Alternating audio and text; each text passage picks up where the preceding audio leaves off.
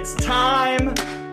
Softball has returned, and so too has the Out of the Box podcast. It is the season five premiere ahead of the 2023 college softball season. We have been waiting much longer than normal from the last game Alabama played to the first game the following season. And there is so much to discuss tonight here on this episode. I'm Gray Robertson, back yet again with my exuberant, excited friend, broadcast partner, podcast partner, Tom Canterbury, sitting to my right. Tom, how are you? Good. Very excited. I feel as though it's been roughly 125 years since we played a softball game. So I'm ready to see the Crimson Tide and the rest of college softball get on the field.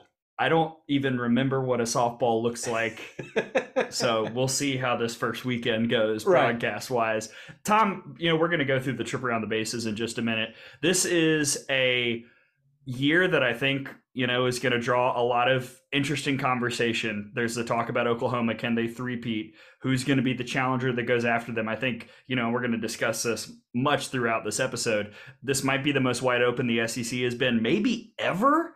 Uh, this is going to be a fascinating season of softball. It really is. You know, I I agree that I think the SEC is wide open. I think the rest of the country is wide open outside of Oklahoma. Yeah. I think Oklahoma is, you know, by far the consensus and the, the number one team. That's what everyone's going to be going after. Uh, the question will be, will they be able to uh, sustain that excellence throughout this entire year? They certainly have the roster to be able to do it. Uh, but that will be the question: is will somebody be able to rise up and challenge Oklahoma? But outside of that, it is really wide open. The conference, uh, the SEC especially, you could make the argument yeah, Jenny Dalton Hill may be mad at me, but you can make the argument. I think for legitimately eight to nine teams to win the thing. Yeah.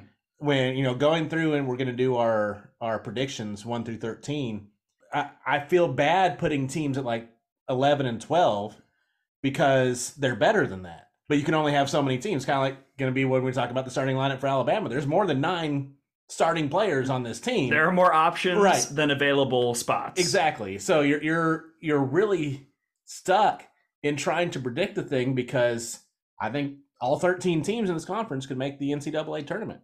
I think there's going to be a lot of teams that are going to be really quality softball teams. Whether there's going to be that one team that's going to have the opportunity to try to take out Oklahoma is going to be the question. You know what all that just sounded like to me? Content. Yes. What a year it will be on the Out of the Box podcast. The content grill is sizzling. Yes. Fire up those hot takes. what will we say this year Mm. that gets us in trouble? Who knows? Who's going to be mad at us? Oh, lot of already people. firing it off. Two minutes in. Of course, some housekeeping. Follow the show on Twitter at out of the box underscore pod or on Instagram. Leave a review, like, subscribe, all that fun stuff. Here's your trip around the bases for the season five premiere. This is our 57th in season episode, our 98th overall. More on that in a minute. Wow. We will start at the plate and talk about the Alabama Crimson Tide. What does Team 27 look like? And how different will Team 27 look like week to week? Will we see a different lineup all opening weekend? Who's going to cement a spot to start in Clearwater? We'll discuss it all. Then we will advance to first and break down the SEC. Yes, we have that preseason coaches poll. I want to address some of the quote unquote disrespect comments from Alabama fans because I think actually when you look at the math, I think actually Alabama got a lot of respect from the coaches, just the math didn't work out in their favor. We'll look at the SEC all preseason team. We'll break down all the teams in the conference. We've got FGCL all preseason team, so a ton to do there. Then we will steal second with our friend Jen Schroeder to talk about literally everything. Everything Yes. is on the table. We will discuss it all. Then we will round third, and it's P-Tech's point of view. Emily P-Tech is back. Five years of the pod, five premieres with Emily P-Tech Clifford. And once again, I'm sure the discussion will hinge on the performance in the cakewalk musical chairs at Trivia Night. A lot of talk by Emily since this podcast started. Not a lot of Mm. results in the Mm. cakewalk. Will we burn that bridge tonight? Who knows? Fell a little short, did you? Finally, we will head home, and this is where the controversy comes. Great. We've got Landminer Gold Mine. I, I, I'm really excited that in our breakdown that, that you made for both of us, uh, that you went back to last year's landmine, the gold mine, and just talked about how wrong I was about everything. I was wrong on all three. You at least got one kind of Kind right. of, kind of. So 0.5 out of 3 for Tom. then we will do our SEC preseason poll, which will be averaged out and released on Twitter for the out of the box poll. We've got off the wall and a Super Bowl pick as well. How how do we have it off the wall? The season hasn't started yet. You ask as if it's never happened before, and yet Yes. here we are. Here we are. Some more again. housekeeping things coming up this year. We've got Out of the Box on the road. We're going to do a show in Knoxville, hopefully with our friend Brian Rice. TBD depends on what Tennessee women's basketball is doing. Columbia, Missouri, and then maybe Clearwater. Uh, my schedule's going to be kind of packed with some work with D1 softball as well as all the Alabama games that we've got. So Yeah. we'll see how that all plays out. We're I'll- not exactly staying near the field. Right. Who knows? Although, you know, the fact that you're doing stuff with D1 softball gives us some, you know, built-in guests that we might be able to That's have. true. I'm just going to be like, hey, Patty, do Yeah. you want to wait another Right, day right. and hop Yes. on another podcast? Well, I was thinking Tara or those other people. Well, Tara Tara's going to be a regular Sure. That's you're not a surprise. Out of the box going home. Twitter Spaces after big games. That'll be announced a couple days before. I've got a few pinpointed. Very rarely will that be a road game because we might be on the team bus going to the stadium, and I don't think Coach Murphy will approve of us being late to the bus because we're on a Twitter space. or or you know, hotel security. That also been an happened as well. Right, yes. The 100th episode spectacular. Mm, 100 can't audio episodes of Gray and Tom talking about softball. Usually softball. There's some other things that come in yeah, once in food. I've got some stuff planned. Okay. so stay tuned for that. That'll be the week after Clearwater. So that's going to be a packed episode anyway. If it weren't the 100th, That's true, yes. Hopefully a lot of positives. That's the plan. If you want any more information about the SEC teams, go check out Softball Media Days. We've got all those interviews, plus, of course, our conversation with our dear friend Stephanie VanBrakle Prothro from Memphis. All right, Tom. All of that's out of the way. Yes. And remember, folks, that won't change this year. Maybe the dates of, on the road, you know, we'll, we'll keep you updated.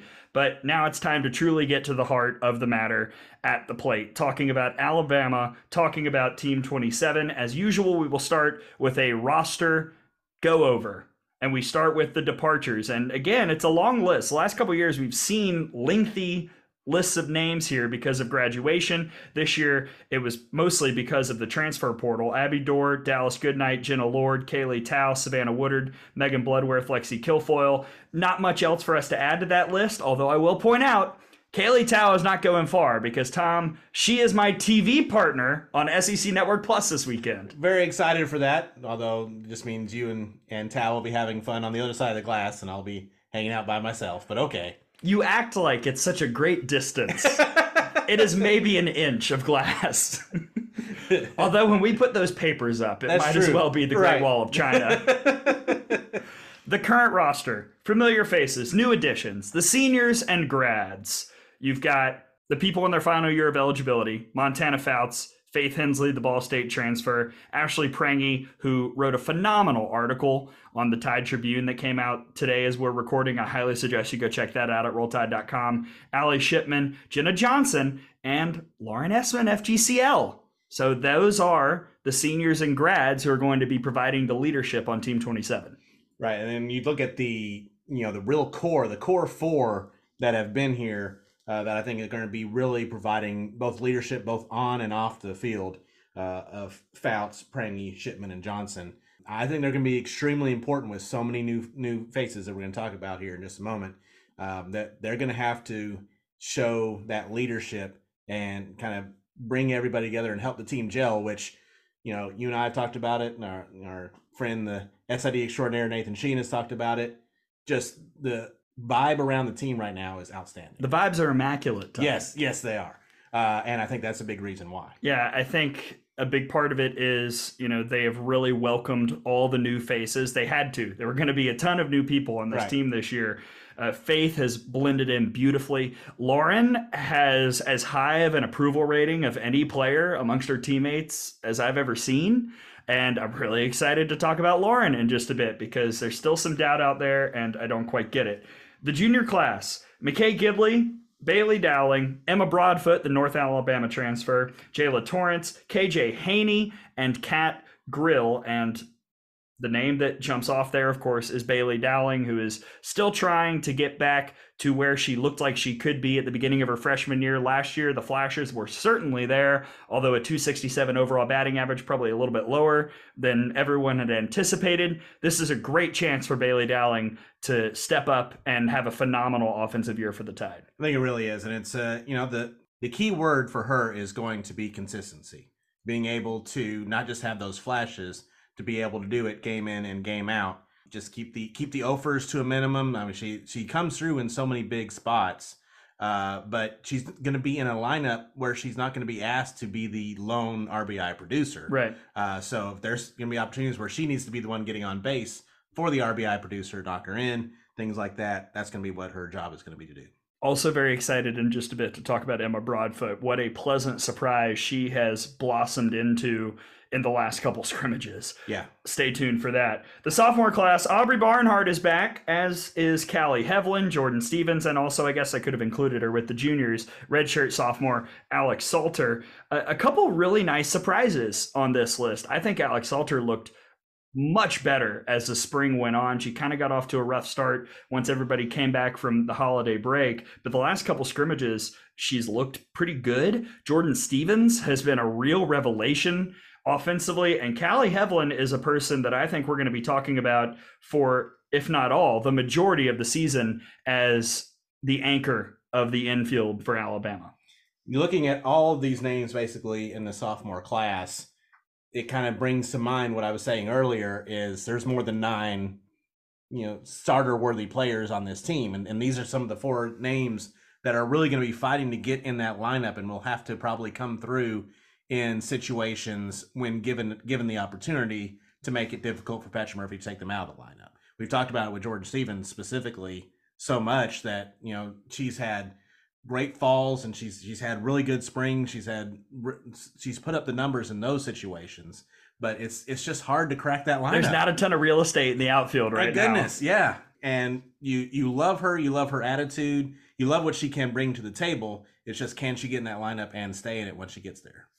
it's a fascinating story and again we'll talk about what opening weekend could entail for this lineup and for this team in just a bit patrick murphy's already said on hey coach he's going to do everything in his power to make sure everybody gets at least one at bat and i assume we will see four completely different starting lineups on opening weekend those lineups could include a lot of freshmen yes i wouldn't be shocked if almost everyone gets at least one start that could happen yeah. uh, that could happen i think you've got a couple health things here and there that right. might prevent a couple people but look, you could see 13 different people start this weekend. Absolutely. It's possible. The freshman class is Kristen White, Abby Dukeshire, Duke Sure, everyone. Duke, Duke Sure. The Duke. Yeah, you can call her Duke. Um, I already answered a couple questions on Facebook about how to pronounce her name. We'll get to pronunciations in just a hmm. second as well. Uh, d- shockingly, don't come to me for those.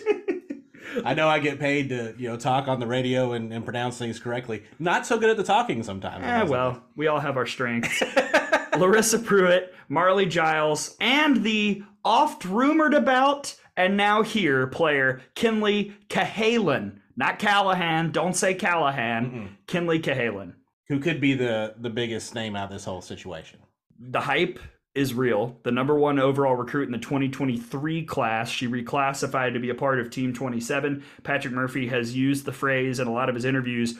We're really lucky to have her this year because of just the pop that she adds. We've seen her in how many scrimmages and practices, Tom? It's impressive. Oh yeah, they, if you didn't know that she was, I don't know if you knew this, Greg. She's only 17 years old. If get if, ready for that right. drop all year long. If you didn't know that she was 17, you would think that she might be a junior or senior when she's coming up there. Just the way that she looks at the plate, uh, just the confidence that she's out there.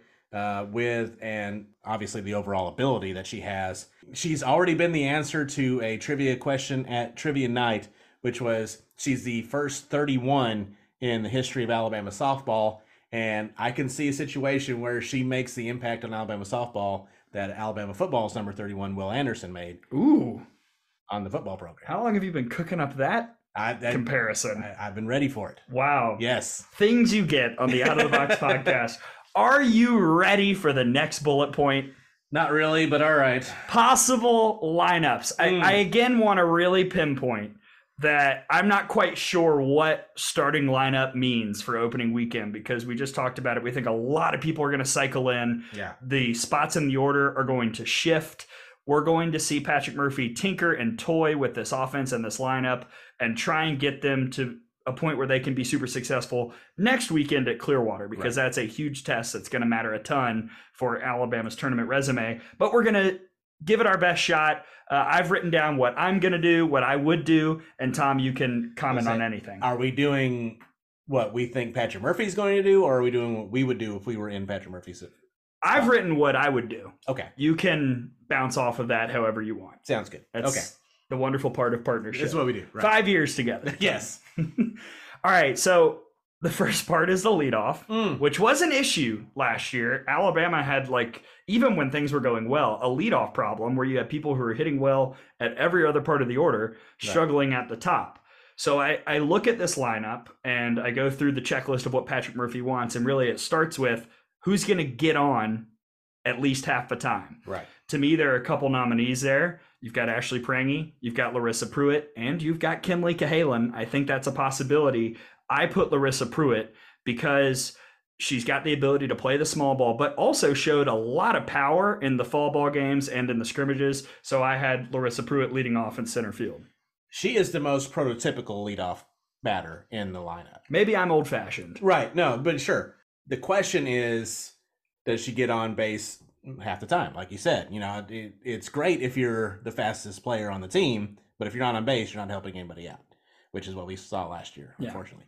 Um, I think Larissa Preuitt would be a great way to go to start things off. I agree. Cahalan could definitely be a leadoff batter. I think she will lead off at least one of the games this weekend Probably. Could see Prange lead off at some Yes. point too. because at some point it's not even necessarily you got to have the fastest person lead off. The fastest person can hit eight or ninth and be on base a lot of the time for the lineup to turn over. So you know it's only the only time that you're guaranteed to lead off is at the beginning of the game, Right. i- the number one spot. So I could see Preuitt hitting eight or nine, if not necessarily one, uh, in those situations where it could be Prange or Cahalan. A big part of why I also had Preuitt in the leadoff spot is because I have lined up your power bats in a big old row right after her. Okay, I've got Kenleigh Cahalan batting second, playing second, batting third, playing third, Ashley Prange, batting fourth, and catching is Allie Shipman. I think a, a conversation we need to have as well, Tom. Batting fifth, I've got Bailey Dowling at DP. We have seen her play in the field pretty much her entire career. Uh, this is not a knock on Bailey.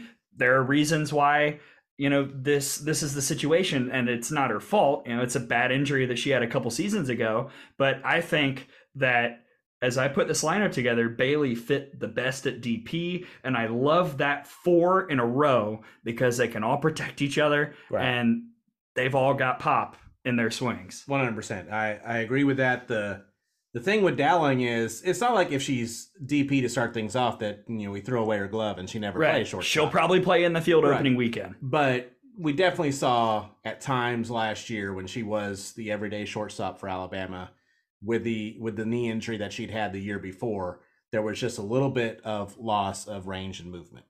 Uh, she still made some really tremendous plays. Oh yeah, uh, the washing machine spin and throw. Oh, man. Oh, still great. Absolutely. And, and she can still do that. But if you have people that can play the infield at the level that Kali Heivilin and Kenleigh Cahalan can, you and you can still use their bat in the lineup, there's no reason to force Bailey Dowling into that spot Right. when she can still help you out as a DP. Uh, so I, I agree with that. I, I think that's the best overall possibility. Back half, I've got Jenna Johnson in left field, batting in the sixth spot. The seventh spot, Emma Broadfoot really burst onto the scene the last couple scrimmages. Some big old bombs. She's been swinging a nice bat. I've got her over at first base. I'm not sure I would have had her in two weeks ago. She has earned that spot. In the eighth spot, I've got Kali Heivilin over at short. I, I really hope that that people get to see how strong she is in the field because she's she's looked great in the fall and in the spring. And batting ninth, I've got Faith Hensley out in right. I do expect to see a good bit of White, Stevens, Dukeshire, Barnhart, and like we talked about earlier, pretty much everybody opening weekend as Patrick Murphy tries to figure out what this team will be going forward, and in particular with Clearwater on the horizon. Yeah, you gotta you gotta find what your best possible lineup is for some of the competition you're gonna be facing. In a couple weeks in Clearwater. Uh, this is the time to do it with Lehigh and Georgia Southern coming into Tuscaloosa. I I, I really like that lineup in general. I agree. I'd, I'd love to see Aubrey Barnhart get some a, a really good shot at playing first base and, and getting this lineup. Love to see what Duke can do. And like we talked about just a little while ago, gosh, we got to find a way to get Jordan Stevens at the lineup. We really do. Another wild card in this whole conversation. Lauren Esman can also play first base, and right. she's been hitting pretty well in the scrimmages too. So she's gonna bat at some point this weekend, and she might play in the field. Right. And then that also brings in the situation on times when she's pitching. If right. you also have a DP, that that means that somebody will play in the field that isn't batting. So there's that that can help you out uh, I think probably later on, if someone is struggling, but you really want to have their glove in the lineup, uh, you can move some people around and do it that way. I just I need a Tylenol thinking about yeah. all the oh yeah, there's a lot of different ways we can go. Lineup gymnastics mm-hmm. will be what we're doing up in the press box. But Lauren Esman is not here to play first. She's here to pitch, Tom. I know. She's a lefty pitcher that can spin a damn good curveball in there. Uh, running away from the lefties and inside to the righties. It's a filthy pitch.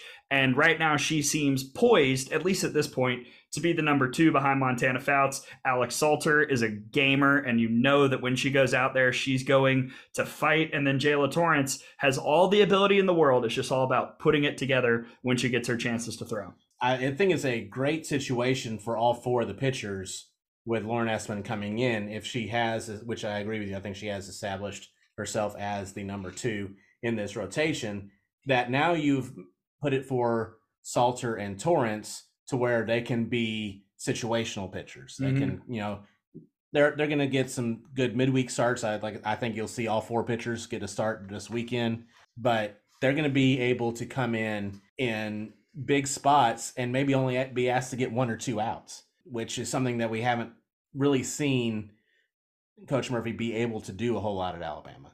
It, you know, you've you've had people that have had um, their slots and their positions set at times, and then you know an injury or happen, or you know there'll be things will happen to where you don't really have them coming in in those spots. Yeah, I think now you're going to be able to solidify what everybody's role is a little bit better with these four if they continue to progress the way that they are right now. Yeah, Lance McMahon is doing really good stuff with this group, and it's been fun to watch them get better. Lauren is a pitcher that I've talked about umpteen amount of times on this show. Mm. Uh, I've seen her throw more than maybe anybody in the country. I, I'm not trying to brag. Like I've I've been there in Florida.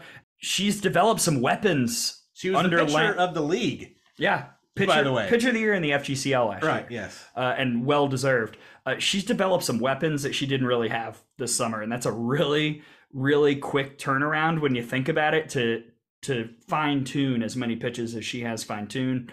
The curve has always been good. Now she's got more around it, and I'm just so excited for the world to see her in the circle. And can you imagine there being lineups that will, you know, be fooled by Esman two times through the order, and all of a sudden here's a Jaala Torrence rise ball. Yeah, and you know if for fun, Montana Fouts, yeah, come, on, in, come on in. Let's get one happens. more out. Yes, just to have some fun. This weekend you've got Lehigh and Georgia Southern, a game against each on Friday and on Saturday, and as you said, Tom.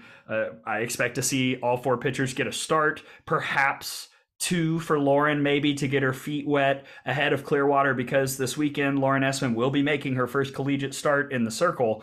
But all four pitchers should get some work this weekend. Yeah, and and I think it's it's important to also say that while we have seen you specifically have seen so much of Lauren Esman in the FGCL, this is obviously a step up in competition. Yeah that no one is trying to equate pitching in the FGCL to pitching at, in the ESPN Elite Invitational or in the SEC. There's obviously a step up in competition. She's obviously going to still have to prove that she can pitch at this level because when she was at Michigan, she didn't she didn't. Yeah, they didn't really give her a chance. Right. So, that's so there is still a prove it spot for Lauren Esman here.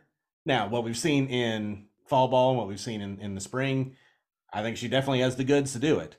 But she will have to prove it against other competition. Yeah. As we look ahead to the leadoff classic, here's the full schedule. Friday, Lehigh, 3:30, Crimson Tide Sports Network, SEC Network Plus, the Out of the Box Boys will be everywhere. Georgia Southern quickly following at 6 Central Time. Saturday, the Tide takes on Georgia Southern at 1:30 and Lehigh at 4. We did an early breakdown of the schedule, Tom, a couple episodes back, either at the end of media days, I believe, or maybe on one of the other box offices. But is there anything in particular you want to highlight once again before we put it in play? I think it's important. These are not, you know, the marquee names that you sometimes see Alabama play in the first weekend. Obviously, you're not going on the road to start things off like Coach Murphy's talked. I think he was on this podcast or he's talked about it publicly that he likes to go on the road to start things Mhm. off. You know, this, there's a reason why Alabama hasn't opened up at home since 2010 because you know you get not only the weather but you get a chance to kind of have the team gel and come together and bond when you go on the road. But I think this is a really unique and good opportunity for Alabama to play at home because you know it's, it's been so long since you've played a game because of the disappointment at the end of last season. So I think it's a this is if you were ever going to do it, this would actually turns out to be the Yeah. perfect year to open up at home. As long as the weather holds off and, and, and stays relatively decent this weekend, you know, you're going to have all the fan support. You know, the fans are chomping at the bit to be able to come out and support the team. And then you have two teams that coming in, you know, that doesn't have the marquee names. Lehigh is the defending Patriot League tournament champion, and they won a game in regionals last year. Yeah. This is, you know, they yes, they lost some people from that team, but this is not, you know, a scrub coming in. Uh, Georgia Southern plays in the Sun Belt, which is maybe the best non-power five league in the nation. Yeah. So th- these are two teams that Alabama's going to have to play well to defeat, and it's a good chance to kind of, as we talked about, have a bunch of different lineups. Let out, let all the four pitchers come out. Let everybody see all the new players here at Alabama before they go on the road to Clearwater. As we close this at the plate segment, I just want to make a comparison to 2019. You know, we started this podcast, and that night I recorded the premiere. I felt the same way about that team as I do about this one. I, I feel confident in what we have seen. I feel confident in what is there. I feel confident in the team, you know, really thriving on a lot of people having questions. Uh, the outside world's got a ton of questions about Alabama. We've had a bunch answered to us privately, and that makes me excited. And I'm can't wait for the public answers to come out. But to me, there is a 2019 vibe about this 2023 Alabama softball team, and that makes what could be a special season really exciting. Yeah, I, I I agree that it's it has a lot of potential. This team does, and the fact that you have the most recognizable player and you know arguably the best pitcher in the nation on this team as a fifth year senior, and no one's talking about it. Yeah. I think that's nothing but good. I, I am I'm very excited that this team is under the radar to start off with. You know, Alabama could go out and run rule all four games this weekend, and still no one's going to talk about them Yeah. because uh, of, because of the competition. And there's going to be other, you know, there are other big games going on this weekend that will get you know more more of the coverage, which is fine, Yeah. And we'll talk about those in a bit. right? But it's going to be, you know, how does this weekend set up for everything coming up next weekend at, at the biggest non-conference tournament in the nation? Ooh, I'm excited. I know. I'm excited. Yes. We just spent so much time talking about one team. What say we talk about the other 12 in the SEC? Sure. Why not? It's time to put it in play. Who are we? Kenleigh Cahalan. Kenleigh Cahalan. That's Yes. going to happen a lot Yes, this year. it is. We are Kenleigh Cahalan. We put it in play, and it's time to advance to first. It's been a long time since I was 17, though. Oh, man. It- well, kind of same. That's almost a decade ago for me, which Wow. makes me feel Yes. interesting. Welcome to it. We've got the SEC preview, we've got FGCL, all preseason team, all that and more coming up here on the season five premiere of the Out of the Box podcast. Welcome back to the Out of the Box podcast. We've put it in play. It is time to advance to first. Gray Robertson and Tom Canterbury. Thank you to Kenleigh Cahalan for her services putting it in play. And now, Tom, we've talked about Alabama. It's time to look at everybody else. All right. Although I don't think this is going to be the last time that we uh, thank Kenleigh Cahalan this Ooh. year. Very nice. Yes. She was not on the list for the preseason All SEC team because that's really not a thing. Freshmen No. don't make this. No. Uh, again, She's only 17. that's right. Come on. There are songs to be played. this is again another year of, yeah, you know, 21 people. Doesn't Mhm. really matter what position you play. I saw some people like, oh, I'd take this person off for this person. They're like, well, she's a shortstop. Doesn't matter. Doesn't matter. They, it's 21 people. It it could could be. li- it could literally be 21 pitchers. It, it literally could. is- Yes. Uh, for Alabama, it's Which is what Kentucky usually does. that is. Thank you for describing Rachel Lawson's roster. For Alabama, it's Montana Fouts and Ali Shipman. We'll get to some of the snubs in, in just a minute. I think a couple other key folks here. Pitching wise, Chenise Delce from Arkansas, Maddie Penta from Auburn. You've got Ali Kilponen from LSU and Ashley Rogers from Tennessee. I think that that's that's a pretty good reflection uh, of some of the top arms in this conference. And then you know the teams with the most: Tennessee had three, LSU had three, Florida and Georgia both had three. Uh, I think that this is you know pretty fair. Uh, again, we'll get to the snubs in just a minute, but hard to take anybody off this list. Yeah, that's that's the thing I always say. Like when you're looking at, even if it's something like the NCAA tournament for basketball, when they always talk about, you know, who got who got snubbed, who was on the bubble that should have made it in. Okay, great. Who are you taking out? Yeah. So I, I I agree. I think there were some, there were a couple of pretty significant snubs overall, but I'm not sure who you take off. Yeah, let's let's dive into some of the snubs. First off, I should note, uh, but none of the transfers in to any of the schools made this list. So I put them on the snub list, Mhm. but I'm not even sure if they would have been in the running.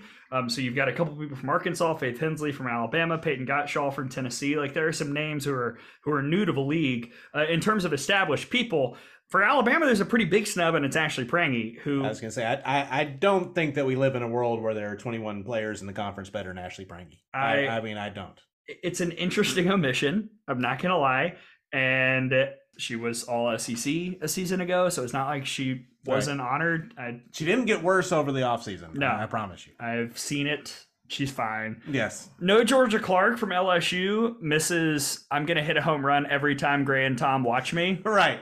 I don't know what she did all the other times, but I know whenever I watched her have an at bat, something good happened for her. We should again note as well. There are three teams with nobody. Texas A&M and South Carolina, probably going to be near the bottom of the league, and also Ole Miss. And I was really shocked that Tate Whitley did not make this list. One of the better hitters in the conference a season ago. Yeah, I agree. I, I thought she was going to make it for sure.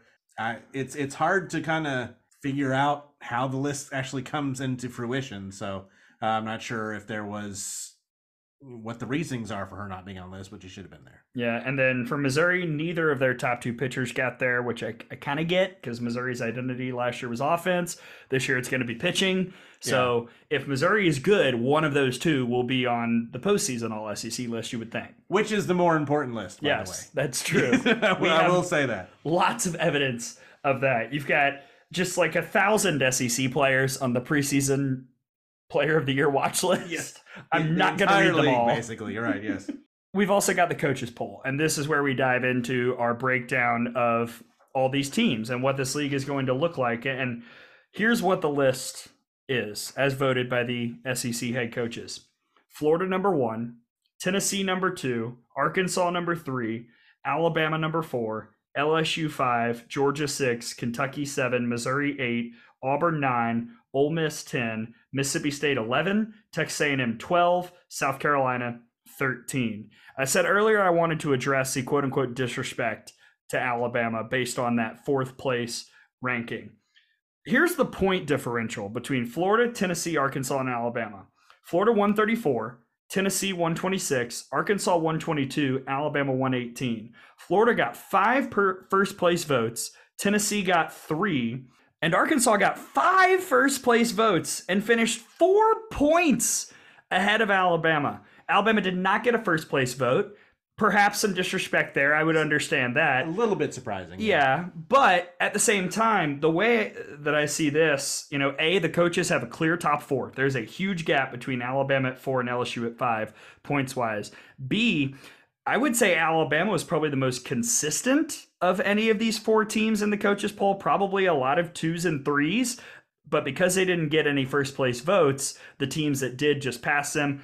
huge variations in these polls for Arkansas and Tennessee just based on the raw numbers we're looking at. Yeah, I think probably the the most of the the difference is comes to Arkansas because I think they got the five first place votes because they've won the league two years in a row. Sure. Uh, but they probably were middle of the pack to lower middle of the pack in some people's polls because they lost so much from last year's team. So it just depends on how much of a benefit of the doubt are you giving Courtney Deifel and the Arkansas program. I think should get should get a lot of it, uh, but there may be some that still have not been commenced. Again, it's interesting. I think if we had all the coaches on right now and asked them, where did you have Alabama? I think the majority of them would say three. Three or four. But but Yeah. again, because of just the math of it all, Alabama is is fourth. And so if that's some manufactured inspiration because the doubters are out there, Mm. fine, go for it. Uh, I don't think that that the fans who were really upset really have a, a big reason to once you actually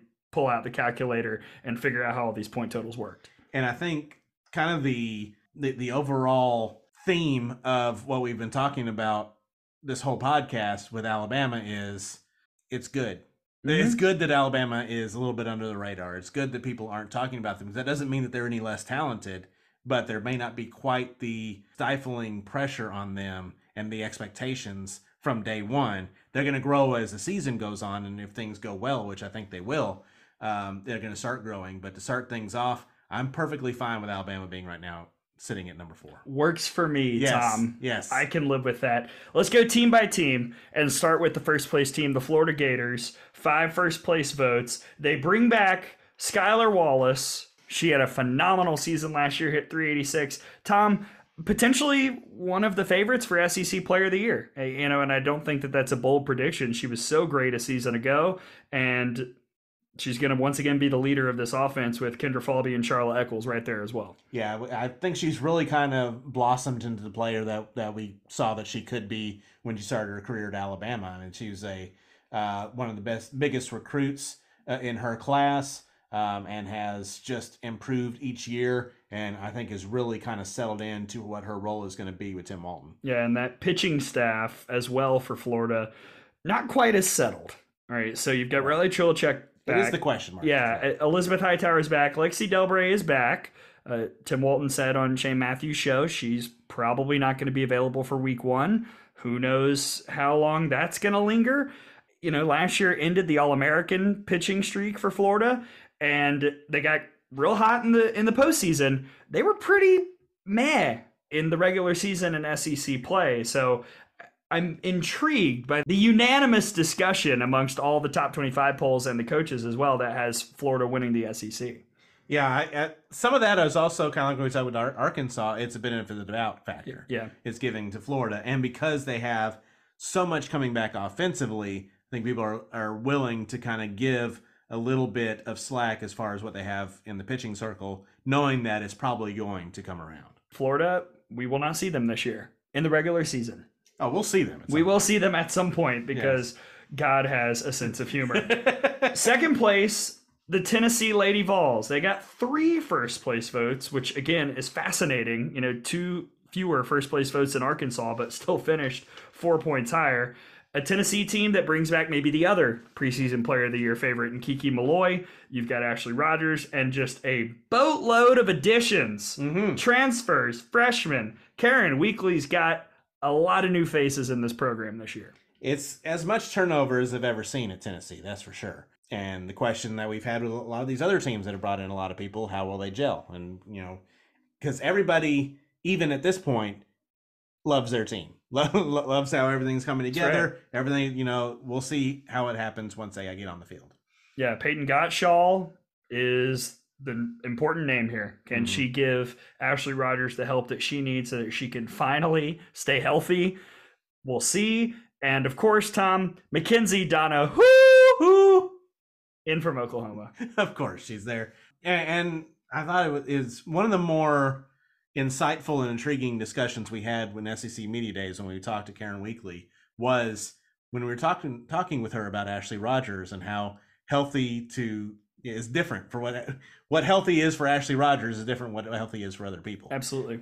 I'm still not 100% sure what that meant, but it was very intriguing and very insightful, and we'll see how that that goes on. But I think one thing that does show is that she's she is not going to be one that's going to be pitching 36 to 40 innings in, in, uh, a weekend. Yeah, they got to have somebody else that can can spell her. And if if Gottshall coming in, is she going to be able to make the the jump from the MAC to the SEC? And and what type of you know the competition week in and week out that you face? Obviously, a lot different uh, in this league. Third place, the Arkansas Razorbacks. And as we've talked about pretty much since the 2022 season ended, Tom, this is a fascinating team because of who they've lost, which is basically everybody. Mm-hmm. They bring back 31.8% of the hits from last year, less than 30% of the RBIs, and they really didn't attack the portal all that hard. They got some good players in Christina Foreman and Kylie Halverson, Foreman from Duke, Halverson from South Dakota State. Those are bats. You know, they they're really trusting this recruiting class, which according to extra innings, is number one in the country, to help things out in the circle behind Chenise Delce. I think this year we're going to learn a lot about Courtney Deifel, the recruiter. Did she pick the right people for this year? Early reports out of Fayetteville are yes. Uh, and I, I hate to be a broken record.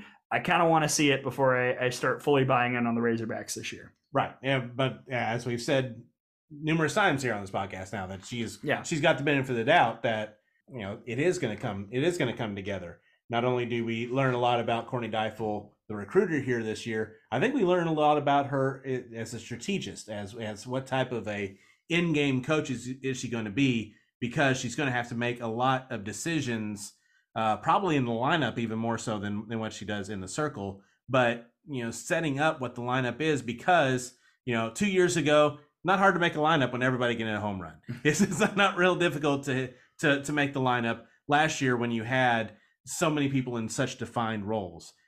What are those roles going to be this year for a lot of new faces? Yeah, and Hannah Gammill, the biggest piece offensively. We talked extensively with Courtney Deifel about that. Fourth place is Alabama. We spent quite a bit of time talking mm. about the Tide, so let's just move on. Have you heard of Montana Fouts? I, Kenleigh Cahalan. Yes. She's on the team. Fifth place is LSU. And again, we talked about the divide between the top four and everybody else in this coaches poll. Fifth is LSU, coming off of a truly confounding season where the highs were high and the lows were just bad. You know, 0 2 in regionals, perplexing results all over the place. They had the talent last year and it never came together. This year, they bring back a lot of the offensive pieces they had a season ago, Tom. So the question is, can they put it together? Right. What will be the difference from this year as opposed to last year when you know Beth Torina was on with us and she just said it just didn't come together. Like yeah. you said, it just it didn't they didn't gel. It didn't work out. Well, if you got the same pieces, what is being done differently this year to where it will? And how will the pitching staff look behind Ali Kilponen at this point with Wickersham and Sunseri gone? Kilponen's the ace she was last year. Who's going to step up and be the number two? Will it be Raylan Chafin? Will it be one of the freshmen that, that people have been talking about? Sydney Berzon has been getting a lot of buzz online. Uh, they've brought in some transfers. I, I think LSU is going to be going to be good. They're going to yeah. be dangerous for sure. But but can they reach a level that since we started this podcast, frankly, we have not seen them reach? Uh, unclear. Yeah, it's finding the the key word for LSU uh, is consistency. Are you going to be able to find that consistency to where you don't have the the valleys, where you don't have these huge dips that can sometimes last multiple weeks, and if they happen at the wrong time, can end your season early. Number six is Georgia. Too low. Your favorite team, Too Georgia Bulldogs. Low. Gray Bulldog. Robertson. Whoa. Calm down, Tom. this is a good team, though. A uh, sixth place in this coaches poll. They've brought back Madison Kerpics, Kylie Macy, Britton Rogers, all those arms. They've added Shelby Walters from Duke, who was so good in 21, was hurt last year. A lot of the offense is back. I'm looking at it. Seven of the top eight batting averages from a season ago return. They've added Allie Kurland, a really good catching option from Penn State. Dallas Goodnight is going over there. Georgia seems like the biggest wild card. I agree. Uh, I've been I, I'm giving you a little bit of grief, but I, I agree. I think they have a really really high ceiling, I, and I'm not sure about where their floor is, which I think is what makes them so much of a wild card. Because you know last year, if they had had a little bit more consistent pitching, they would have been Who would have won the league? yeah they Yeah. they, got, they would have a legitimate chance to win the league if they can find that this year because they have so much coming back. Uh, they could be right there again. But if they don't, is it a similar situation to what happened last year? Are you ready to dive into the Enigma pool? Number seven is Kentucky. And when we talk about the Wildcats, Mm. there's only one place to start. Who's pitching? Who is pitching? Who is it? I who knows? I don't have a response. I don't. I don't. I know who it's not. Tatum Spangler and Stoddard are gone. So you've got Schoonover, Lacatena, Gay, and Harrison, Sullivan. You've got some people coming in uh, who can throw. I'm sure some people who have learned to pitch this offseason who will appear at some point. Sure. I, I love, first of all, that Rachel Lawson is in on the joke, and she loves it that we do this. It's Kentucky approved, Yes. but but it is seriously the biggest concern because when you've got Erin Coffel and Kayla Kowalik, you've got one of the most dangerous offenses in the SEC. It's not going to matter if you're giving up nine runs a game. Right. The thing is, it, I don't think their pitching staff does. I don't think they, they don't routinely give up nine runs a game. But it's just finding But they're really not holding anybody to three or below. right. They have to find even if it's not a because there's a lot of teams that can be really successful without having the traditional ace number one pitcher. That there's a lot of pitcher. There's a lot of teams going to have be very successful with a staff approach that you know is what Rachel Lawson uses at Kentucky. But you've got to still have to. You still have, need to have one person that you can really count on. That is like okay, if if gun to my head, I have to get an out here. Who am I throwing out there? I don't know if Kentucky has that person yet. I for some I, I kind of have it in my head. I think if it becomes somebody, it's going to be Lacatena. Hmm. I I think She's got the experience. she has the experience. She has, you know, international experience. She she has all the tools to be that pitcher for Kentucky. She doesn't have to be Montana Fouts, but she has to be someone that they can rely on to get an out when they really need it. Yeah. Uh, and I think if she can become that for the Wildcats uh, with that offense that they have, I think they can be a team that is contending for this conference championship. Yeah, Coffel and Kowalik. I mean, Yeah. you've got two of the best bats in this league. One of the reasons why I consistently am so high on Kentucky is because I think Kayla Kowalik is probably the best overall hitter player in the league. And now when you have Coffel that can go along with her as up at that level too, there's no reason for Kentucky not to be in contention. Agreed. Number eight is Missouri. Our dear friend Larissa Anderson. What a different team this will be from literally every year we've had this podcast. We've talked about offense, offense, offense, offense. Well, less than 35% of the RBIs are back. They graduated a crap ton of people, but every single arm returns 100% of the innings pitched. And they've added some recruits that Coach Anderson was really high on when we talked to her at Media Days. Mm-hmm. It's a new look for Missouri which makes them, in my eyes, really tough to predict because I, I don't really know how to handle a Missouri team that's pitching first. right. It, it's definitely a, a weird spot to be in. But if you look at uh, Larissa Anderson's history as a coach, this is not unusual for her. right. This is kind of more of what a Larissa Anderson coach team usually looks like. But it's the first time she's been able to really put it together at Missouri. So we'll see how it works in Columbia. And Jenna Laird patrolling the Yeah. shortstop position, anchoring things down in the lineup. What does the offense look like behind her? We'll find out. Yeah. We'll see. Sure. Yeah. Who, who's to Who, say? who's hitting? oh no! Oh no! Oh, another bit has been Mm. born. Yes. Number nine is Auburn. I have a feeling that we're going to talk a lot about Auburn later on in the show. They bring back Maddie Penta and Shelby Lowe. Mickey Dean has said Shelby Lowe is healthy. They bring back everybody above the Mendoza line. Yeah. They add some solid recruits. They bring in a couple transfers. Mickey Dean talked to us last year and said, We're going to work on the power numbers. And what was the biggest thing Auburn did last year? By God, they hit a lot of home runs. They did. They certainly did. Yes. This year, he said we're going to be more well rounded. I tend to believe him when he says that. I think that this is an Auburn team that, that while I don't think they're going to win the league, I think that they have a chance to host and be a top 16 host. And I think they're going to, for sure, directly impact who does win the conference. Yeah, I mean Auburn is one of those teams that really showcase the depth of the league because there are a lot of conferences, including a couple Power Fives, where I think Auburn would probably be the you know the preseason pick to win it. If I threw Auburn in the Big Ten right now, they're coming like third worst at, worst. at third. worst, yeah, absolutely. Uh, so I mean, they they are going to be a, a team that's going to be a lot to deal with, and and if they are, are healthy in the pitching circle, even more so. Uh, I think last year they had something that they really could have developed into a special season, and it kind of got derailed because of injuries. Yeah. Uh, Denver Bryant was one of the main ones offensively, and Shelby Lowe uh, in the pitching circle. If they can stay healthy with what they have, I know when they come to Tuscaloosa, it's going to be a dogfight. Yeah, how about spoiler territory? Auburn's got three road trips this year at Georgia, at Florida, at Alabama. And when you've got a Mm. pitching staff like this, you can find a way to steal a game. Right. So, like I said, Auburn is going to directly decide who wins the SEC this year, in my opinion. Number 10 is Ole Miss. You know, I, I put together this packet with all the rosters. I don't expect there to be changes. There was one with Ole Miss. Savannah Diedrich no longer on the roster. Unsure why, but that was your second most innings pitch that, that was returning. Mm-hmm. We'll see what this pitching staff looks like. Uh, I gotta say, you know, Jamie Trachsel sold me in media days. I felt like the vibes were good.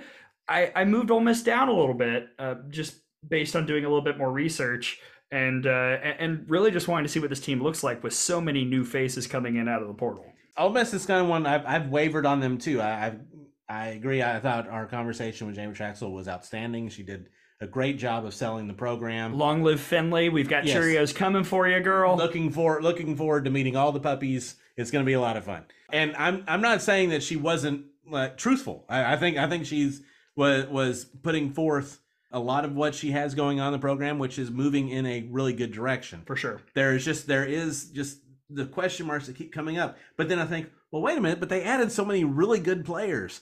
They're a good. They're going to be a good team. Uh, the kind of a situation same as Auburn. If they were in a different league, like they they would be in contention to win the league, and even in this one, I think they're in contention to be a, a top sixteen. Yeah, I, th- I think if they find the right mixture, Yeah, it's there because you know the you got home run champions coming in. You got, I mean, they Yeah. got some really good players. the the the pieces are definitely there. Right. Uh, can it all come together? I, I really do just think it like depends on the pitching. Like, is the Yeah. pitching? You know, last year a three three four team ERA to get where they want to go is too high. It's got to go down. Mhm. Um, and they bring back forearms. You, you take out Diedrich, but you add in a McKenna Thermos from Oregon, and you, you've got a talented recruiting class. Uh, Ole Miss is a fascinating team to watch this season. Agreed. One thing is for sure, and it's been this case ever since Jamie Trachsel has been to Ole Miss, and even before then, uh, it's never dull No. in Oxford.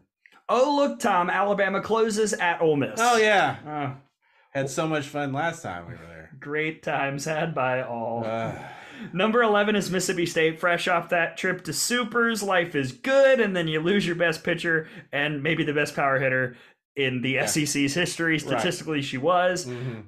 I think Mississippi State as a team is probably going to be pretty good. I just don't know who they're going to look to in the big moments, both in the circle and at the plate. Yeah, I think they're they're in a situation to where it's just going to be hard for them to break the ceiling to get any higher Yeah, Then they you know, don't have a difference. Chloe Malulu is a very good player. Right. They don't have a difference maker on this roster right now. Not They- that- one that could, see. yeah, Sure. one could Emerge. morph into that role. Right. And but I think that they have shown that given the right situation, they can go to Florida State and, and pull the biggest upset in regional history. It can be, you know, they have that capability. Um, it's just it's hard for them. It's hard for me to see them being consistently able to win series in this conference. Yeah, it's it's a real shame. I, I think that that is the better than their record team Right. in the SEC this Yeah. season. Number twelve is Texas A and M. Trisha Ford's first year, a lot of turnover. Haley Lee is gone. Herzog is gone. They do have Coco Woolley. I'm in love with the Coco Woolley is back. Emily Kennedy, the lefty pitcher. Shaylee Ackerman, Trisha Ford was singing her praises in media days. You bring in some people. Emily Levitt at Minnesota. Madison Preston is back in the SEC after some time Yes. out in the pack. Uh, Julia Cottrell coming in from Oklahoma State. Don't don't forget RBI producer Grace Uribe. Gracie Uribe.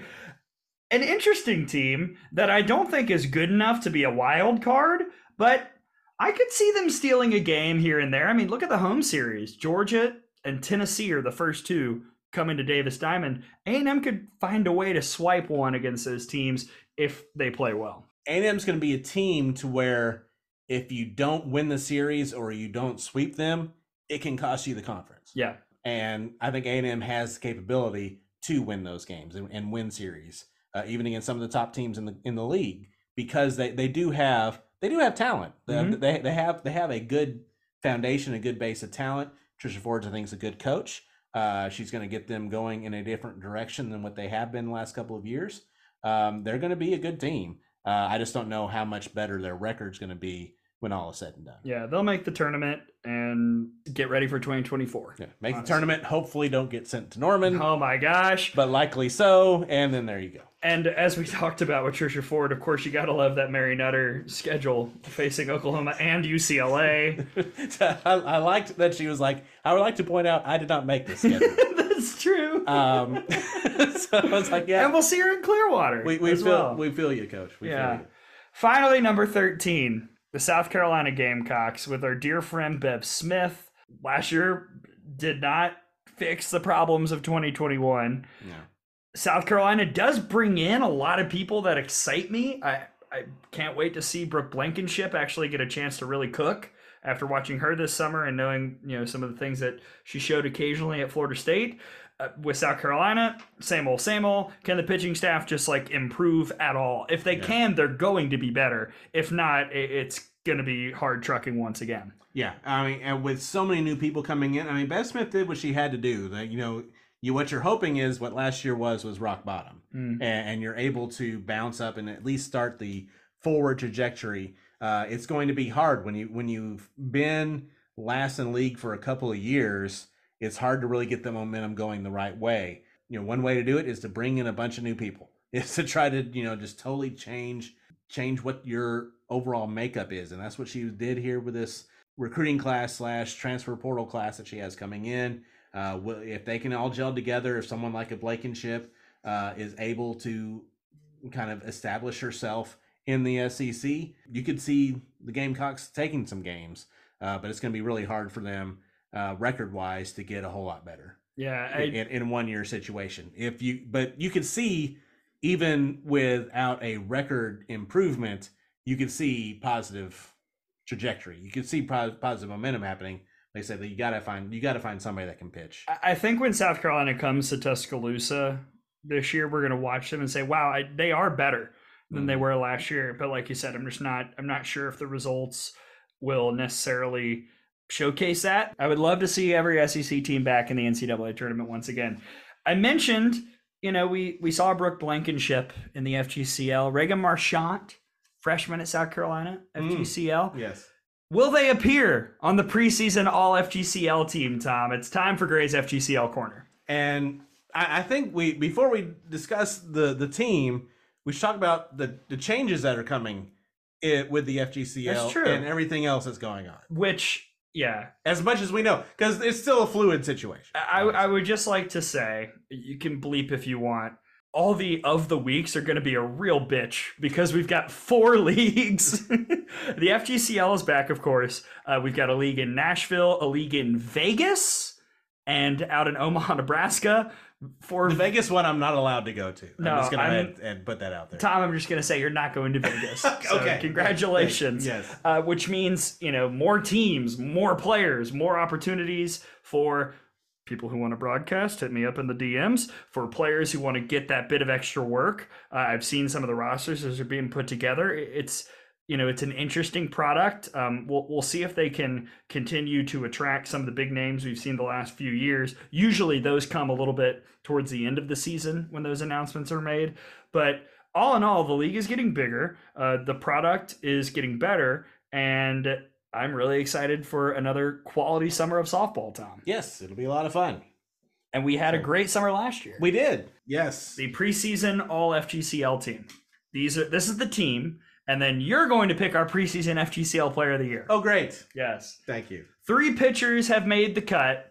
Alex Storako, Oklahoma, formerly of Michigan, 2021 Big Ten Pitcher of the Year, an All American. She's really good, Tom. I'm just glad Oklahoma was able to to get somebody because they were really struggling. They were really missing Yeah. that that That- one piece. needed that one that one extra All American pitcher. Is all they needed. Ashley Miller at Michigan State, Big Ten All Freshman a couple seasons ago. Jessica LeBeau going to Michigan, a huge get for the Wolverines out of the portal, coming from Kent State, where she was two-time All Conference, and we saw her in Tuscaloosa pitch really well a Yeah. couple seasons ago in the Bama Bash. Absolutely. Catcher is Hannah Slyke from Boston College, last year ACC All Freshman selection. Uh, the only player I believe who does not have a bullet point under her name as we get to the infielders is Christina Hartley. Uh, hasn't played a ton at Florida State. She is, from my understanding, the heir apparent to take over for Sydney Sherrill at third base. And based on what we saw this summer, Tom, I think she will fill that role beautifully. she she can put bat on ball. Yes, sure. and slick as ice out there in the field. The rest of the infield is Devin Howard from Liberty, first team All A Sun last season. Tiffany Dominique, USC Upstate, first team All Big South. Kylie Sand Rutgers, first team All Big Ten. FGCL doesn't suck, by the way. right, right.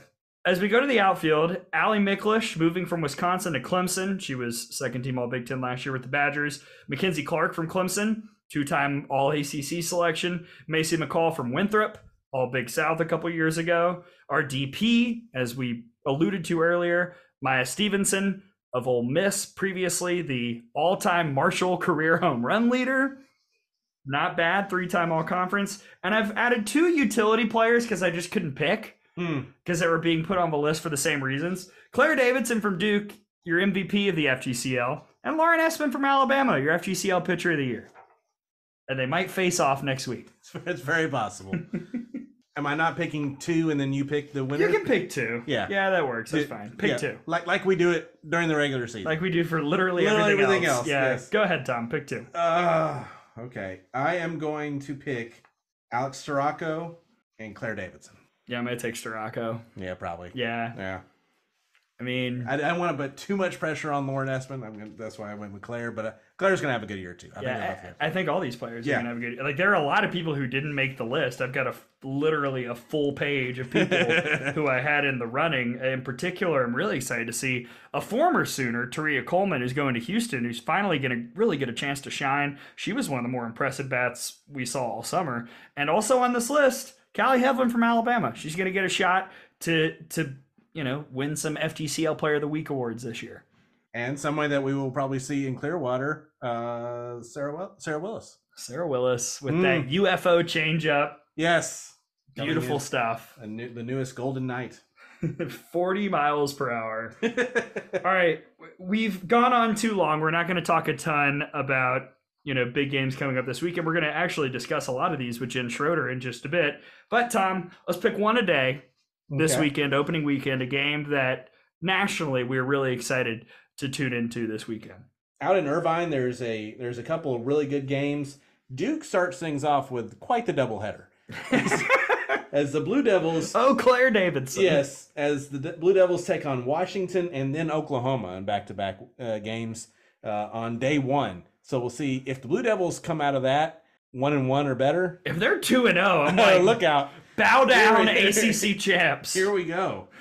Georgia at UCF on Thursday night. I mean, last year UCF walked them off. It, it was a great game. Right. Uh, our friend Eric Lopez, uh, I'm sure, is hard at work getting ready for this one as well. Uh, it should be just as good.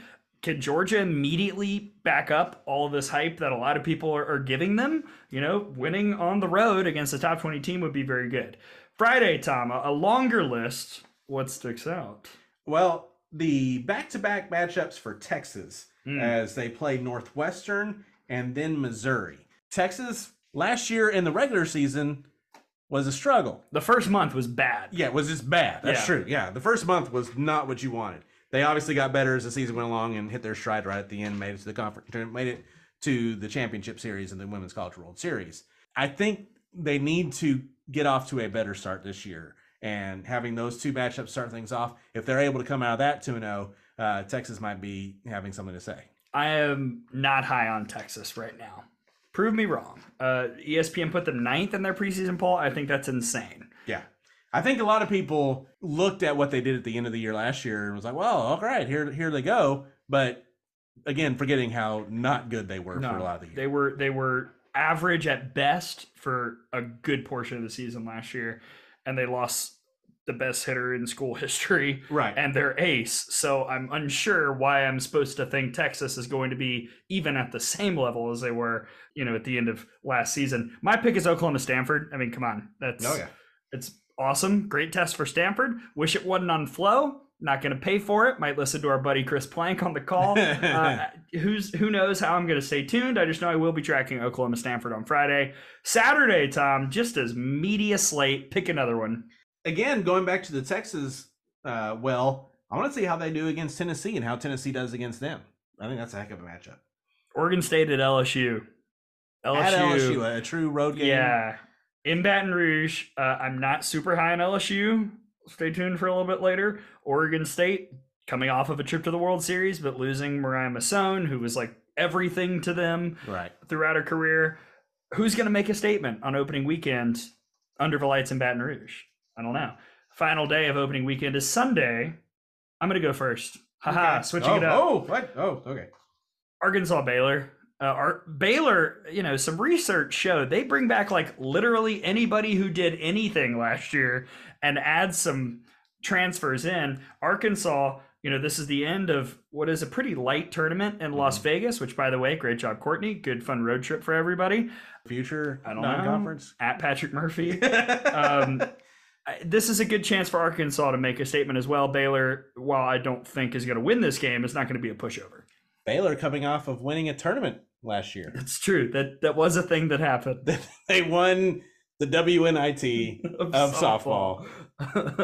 whose Um, name I don't remember. I, I cannot recall. I'm so sorry if their tournament directors listening right now. My bad. I I don't know what that tournament is called. they beat. Did they beat North Alabama in the championship? Uh, North Alabama was in it for a while say- because Emma Broadfoot was like all tournament. we should ask Emma Yeah, if we'll she remembers out. the name of that of that tournament. But Baylor won it. Is it was my point. Great job, So, Bears. They were one of two teams that won their last game of the season last year.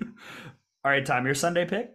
Uh, I'm with you. I want to see what Arkansas has to at the at the end of what you said was a pretty light weekend in, in Las Vegas. Do they look past a team like Baylor? And if they do, does that you know kind of change what your thoughts are of them moving forward? Yeah. What an opening weekend it will be. Whew, there we go. Mm, We have put it in play. softball is happening. Oh my gosh. And after we've hung out at first base for 40 years, look over there, Tom, we've got the sign. Yes, Blessed be, we can finally leave first base and steal second. much like Allie Shipman, Green Light Girl. Yes, that's true. Get ready for that this year. we're, we're already in like mid-season mode. It's time to steal second. Jen Schroeder is here. We're going to talk to our dear friend from ESPN on the other side as we continue with the season five premiere here on the Out of the Box podcast.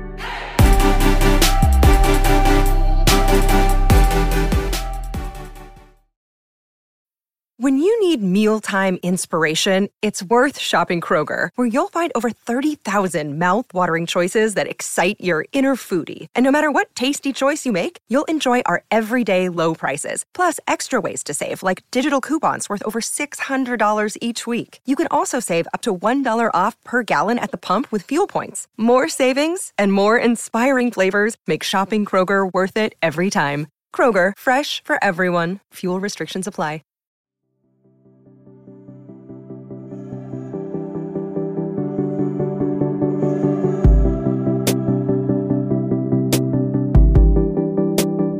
Welcome back to the season five premiere of the Out of the Box podcast. Gray Robertson, Tom Canterbury. We are back in our studio here in Tuscaloosa.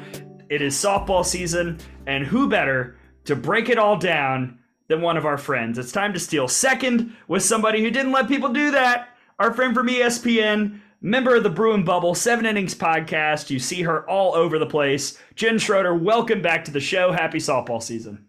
I am so excited to be here, guys. I've never been here on opening day, opening podcast day with you guys. So I am excited and honored to be here. And I cannot believe season is upon us.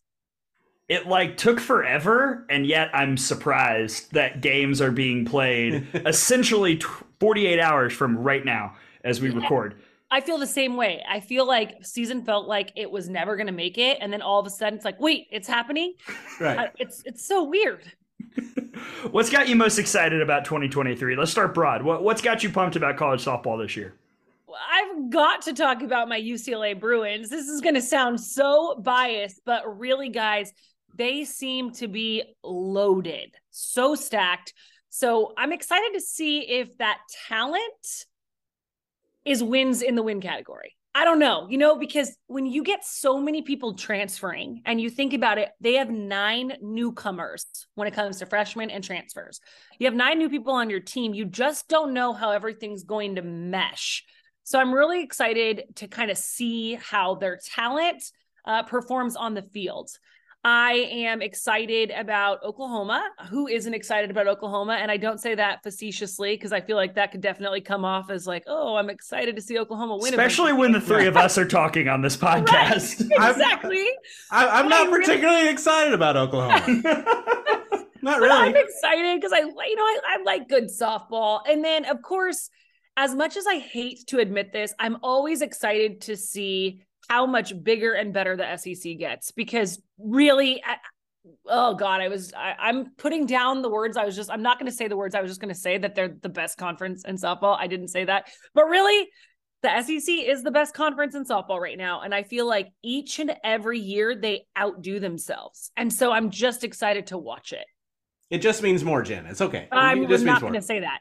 I'm going to get you a pillow that says that. Well, let's uh, let's talk about those Oklahoma Sooners. To start things off. Um, maybe the most hyped team in history, and maybe rightfully so. They have so much talent. Is there any way they can possibly match what the hype is coming into this year? No, and I'm going to say it. This is my big lofty call for the year. I'm excited to watch Oklahoma, but I don't think they're going to be the Oklahoma that we've seen for the last couple of years. I'm just saying it. Good. I know. Okay. I, I, I wish you guys. I wish everyone. Content. Yes. I, I wish everyone listening could see your guys' faces when I just said that because your eyebrows went up and your jaws dropped a little bit. But I just don't think that Oklahoma is going to be the team that hits 80 bajillion home runs. They may hit 50 bajillion, but it's not going to be. You guys know Oklahoma was almost invincible last mm, year. We yes. were talking about would they ever lose a game in the season? And I don't think we're going to see that Oklahoma. I think that they'll still be very good. Potentially, they will compete for the national championship. They could win the national championship, but I don't think they're going to be the big, bad Oklahoma Sooners that they've been. So now the Oklahoma fans will be mad at Jen and not me. So yeah, there we go. I'm, I'm, okay with that. Thank you Come for your service. That, you know what? Also, that doesn't mean that I don't love the coaching staff and love the players, and I don't root for Oklahoma when they're not playing UCLA. And everyone knows Kinzie Hansen is my girl, but it's just a feeling I have. Yeah, you know, we are friends with some Sooners, and I do want to shout out my new friend from this summer, Alex Storako, former Michigan Wolverine, now an Oklahoma Sooner. We're actually uh, texting earlier today about our love of Oreos and Lauren Esman. And, uh, you know, she's such an interesting addition to this pitching staff. Nicole May still there, hanging around. Jordy Bahl coming back, and all reports are saying she's fully healthy. Now you add a, a Storako into the mix. This is an OU team that last year led the country in ERA they might be back in that same position this year. Yeah, I mean, there's no doubt Alex Storako is a stud, and I think that she's going to add a lot of depth to that pitching staff. And I think Oklahoma does really well when they have depth. I mean, every team does well when they have depth in the circle, but I think Oklahoma is a team who actually will use different arms. Where there are certain teams who will just ride one arm. I think Jordy Bahl will be their ace knock on wood, if she can stay healthy or if she is healthy, like those reports are saying, Gray, we don't know. I'll, I'll, believe it when I see her pitch consistently over and over. That will tell me if she's healthy or not. Uh, but I think Alex Storako adds a lot of depth. And I mean, there's no doubt they're going to be good. Me saying they're not the Oklahoma of the past does not mean, or does is not me saying they're not going to be good. They're going to be good. But I just think that I don't I think they're going to hit some some roadblocks and I think we're going to see some lineups in the next few weeks that are going to surprise people. Mm. We saw last year Jocelyn Alo finish off her record-breaking career uh, riding off to the Hall of Fame sunset there. Uh, but then right behind her is Tiare Jennings, probably going to break all those records. Uh, definitely the the preseason uh, player of the year She uh, to me, Tiare Jennings is the best player in softball right now. There's nobody who's more athletic or versatile on both offense and defense. And you can't help but watch her play and love the way she plays. You guys know you watch certain people who are studs and maybe they come off as too aggressive or they rub you the wrong way. You watch Tiare Jennings work and you just fall in love with the sport of softball more because of the passion she plays with, the smile on her face. You end up rooting for her. You want her to be the one to get the game winning hit. But when you see her teammate be the one to get the game winning hit, she's the first one to cheer for him, clap for him, be excited for her teammate. And so she just makes me a bigger fan of the sport. Jen Schroeder joining us here on the Out of the Box podcast season five premiere. We are stealing second with our friend Jennifer, who is out in California. She's already talked about the Bruins. Let's talk about the Pac 12. I've done all these breakdowns, and every time I do it, I'm like, my gosh, UCLA might win this league by six games. I think the pack as a whole is is pretty good. I think it's as deep as it's been in a long time. But UCLA just seems like a cut above everybody else. Is, is that fair? Do you think it's UCLA and everybody else, or is a team like Stanford ready to spoil the party? Mm, Uh, personally, I do think it's UCLA and everybody else. I, I, I mean, I don't know if they're going to win the league by six games. I don't know, but when you take two of the top teams in the league, UCLA and Arizona last year, right in 2022, and you take some of the best players off Arizona's roster and you place it on a UCLA team who didn't lose. We didn't. Did we lose a starter? Didn't lose a starter. A couple, Kinsley Washington, Bree Perez, but you know. Oh my God, Bree Perez was on the team last year. Holy man, I got to get with it. It's but, it's I mean, preseason. It's okay. Jesus, I mean, I just feel like the years keep flying by. You know, Kinsley Washington just had the winning hit. You know, in 2019, no big deal. Um, but Bree Perez, obviously, man, uh, sorry, sorry, Perez family for that. Uh, but when you take the best players off Arizona, or some of them, and you put them on the top team in the Pac 12, you're just making a larger super team. The thing that scares me anytime this happens with any team is you have so many newcomers. That means new personalities. How are people going to handle that? How are your head coaches? How are your assistant coaches going to handle that? What does the culture look like on your team? And so a lot of that is something that you can't see until you start to watch them play games and you see the way teammates react when somebody gets the game winning hit or makes the big play. You know what I mean? When it's not you. That's what Alabama and their that's your mudita energy, that mentality. You start to see that play out when you have a ton of newcomers, especially transfers from your ultimate rival school, now being your teammate. How does that mudita mentality, you know, factor out? We'll only see when we when we see them start playing. And UCLA's uh, schedule this weekend is cake. Yeah, I, I, I, just you mentioned the rivalry factor. It's so fascinating so to weird. me that I, Arizona I people went to UCLA. Can't imagine. The, like, that is the here's, ultimate here's, college softball rivalry of all time. UCLA, Arizona. Come on to Westwood. Come on over. It, I I love those girls. All of them that transfer. I mean, even even our Oregon transfer too. But seeing them in a blue uniform, it even makes me feel weird. Yeah, I mean, as much as I'd love to have Maddie Penta on Alabama, I can't imagine like three Auburn players coming over to play at Alabama. Just it doesn't seem right. No. But it could definitely can definitely happen in today's day and age, especially. And uh, wanted to get get your thoughts again on on Stanford. As much as it kind of hates, I kind of I hate to talk about it because of what happened in, in Tuscaloosa at the end of the season last year. But uh, they didn't lose much from that team that did that did something that had never been done before uh, beating Alabama in a regional in Tuscaloosa in the super regional era. Um, what do you think we'll see from the Cardinal this year? Uh, the, the Cardinal, I mean, Stanford is a great team with a phenomenal head coach in Jess Allister, and she will have them prepared to play. I think the biggest gap that exists between UCLA and everybody else is the depth that they have. When you look at how many legitimate starters UCLA can have compared to Stanford. Stanford has got to play pretty perfect softball a lot. Mm. Now, in the pitching circle, however, uh, I mean, uh, look at what they did last year. How many perfect games did they have and no hitters did they have? And I mean, they held UCLA at bay. They they took the series from UCLA up at Stanford last year, if you guys remember. So there's no doubt that Stanford is a great softball team and they are growing their softball program back to where it used to be because they used to go to the World Series. Jess Mendoza was a part of that team. They were at the World Series. This is not a team that doesn't know what it's like to play in OKC. But I just think that the gap exists in the depth of the rosters. Let's move on to the ACC. This, outside of the SEC, might be the most fascinating conference race. You've got, of course, Florida State, who was so phenomenal all year long, and then it just crumbled in regional. You, have got a Clemson team who keeps ascending and put out the best damn hype video I have seen in years today. You've got Virginia Tech, Duke, who had phenomenal seasons in 2022. Notre Dame is always a little bit under the radar. How is the ACC going to shake out, Jen? So the ACC is a conference whom year after year for probably the last 3 years I've fallen in love with more and more each season and I find myself just turning their games on to watch because they're so competitive. There's a lot of high scoring softball games that go back and forth and honestly I feel like any team can win on any given day. Great. I think it was you who gave us a stat in the in the group text or one of the group texts that I'm in with you that talked about Florida State and kind of how they go a year on, a year off, a year on, a year off. And so knowing that last year was we'll call it, you know, air quotes their off year, no one thought they were going to get upset at home just like no one thought Alabama was going to get upset at home, right?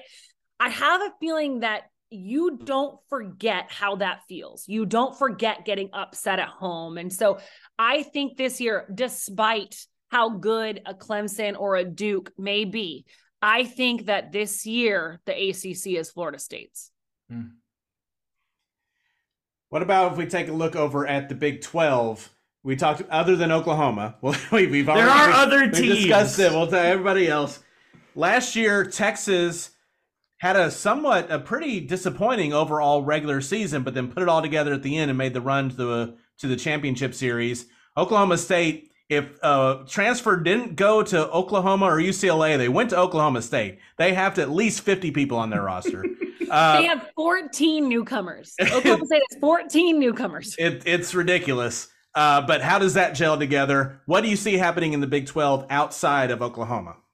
So outside of Oklahoma, and I'll even I'll make a big prediction here that I think Oklahoma State maybe wins that conference. I know. Wow! People wow! Are just come down on me, but uh, I feel delete really, Twitter for the next week. I know. I know. I mean, we got to see how this shakes out, but I love what Kenny Gajewski is doing in Stillwater. I, I love it. And, and I, I mentioned something with UCLA about having all those newcomers, right? I think what Kenny Gajewski does is he is able to create a consistent culture while always bringing in and letting go. It's a very fluid roster, right?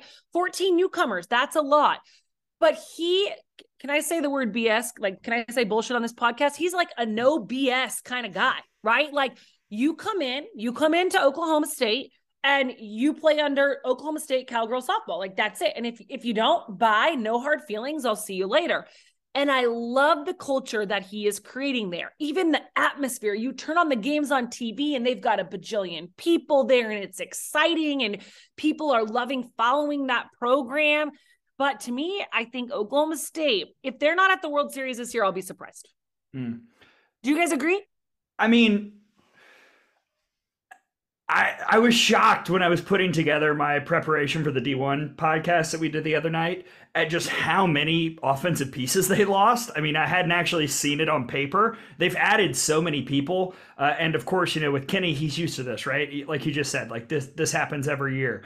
But this seems a lot more than normal to, to have to replace, and I'm curious, like you were saying, Tom, to see how it all comes together. But of course, you've got you know, if if Montana and Megan Faraimo aren't the best pitchers in the country. If it's not Jordy Bahl, it's Kelly Maxwell. Like that would be your Mount Rushmore yeah. of the top four. And Maxwell at times last year looked like the best in the country. That's a heck of a building block. That's what that's what got me so much in trouble with the Oklahoma people last year was that I pointed out that Oklahoma, even though they had the best team last year and was probably going to win it regardless, that they got the run through the postseason to where they never had to face some of the really elite teams they in but they faced UCLA and actually lost the game to UCLA. You know, they right. they but they didn't have to face some of these elite pitchers, including Maxwell in in the World Series after Maxwell beat them in the regular season. So um, I, I can Yeah, definitely so- see that. sometimes Oklahoma fans on Twitter don't like hearing facts like that. Right, Tom. exactly. Gotta- It- they just totally ignored what I said. They were gonna win anyway. Right, And, and right. just- That and yeah, that part doesn't matter.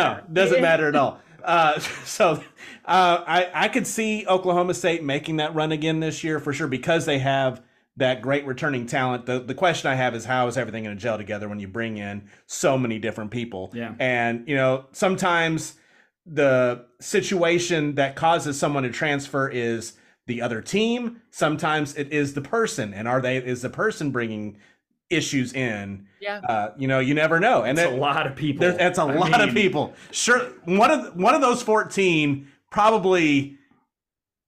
Well, it wasn't the team that made them transfer; it was the person. Is what I'm saying. I feel like Kenny Gajewski almost runs Oklahoma State like a minor league baseball farm system.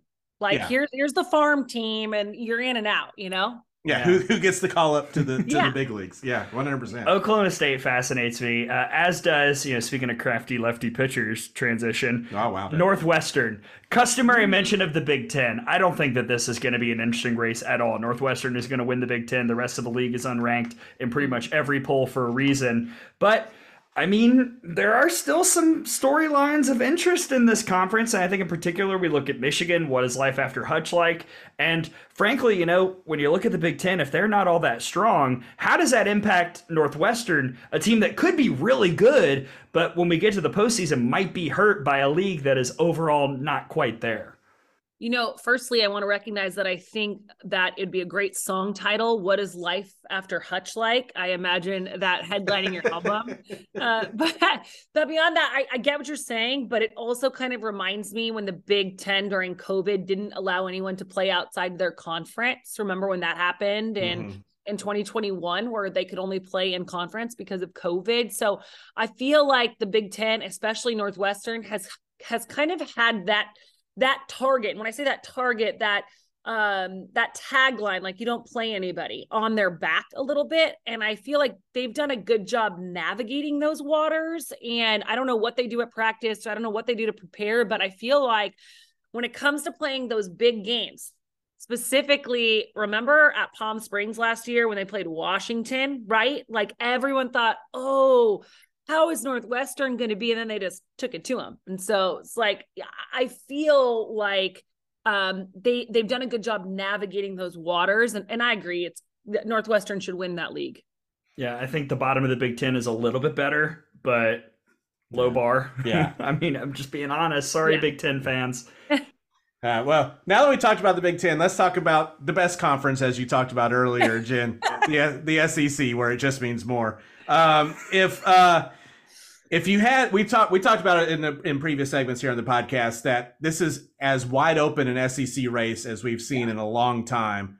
If you could buy one team in this league right now, who would it be? buy as in what do you mean? Buy to market to sell it? Buy as far as i think they're going to win it? Like what do you mean by that statement? Or I guess, or what is the most intriguing team to you right now in the conference? oh man. Okay. Who do i think's going to win the sec who do i think should win Yeah. should win is alabama and i'm not Hmm. saying that because i'm on a very alabama heavy podcast right now i think when you look at Ali Shipman and Montana Fouts, and specifically when you reflect back on last year, the high hopes, the assumption of playing at the World Series, and you losing on your home field in Tuscaloosa, it's a feeling you don't forget.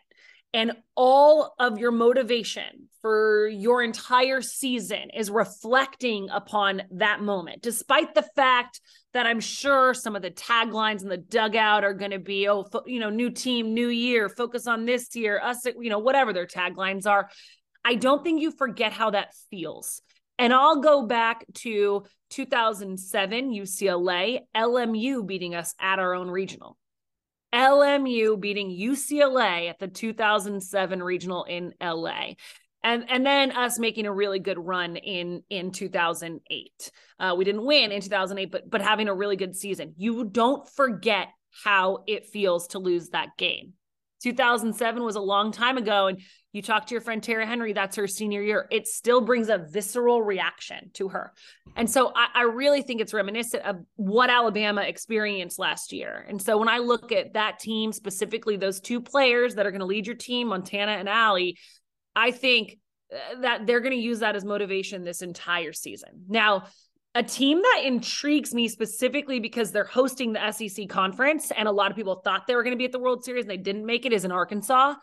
Um, you guys know I love Arkansas. My baby sister went there. That's how I became an SEC softball fan and, and really fell in love with big stadiums and, and big sports and saw a different side of softball.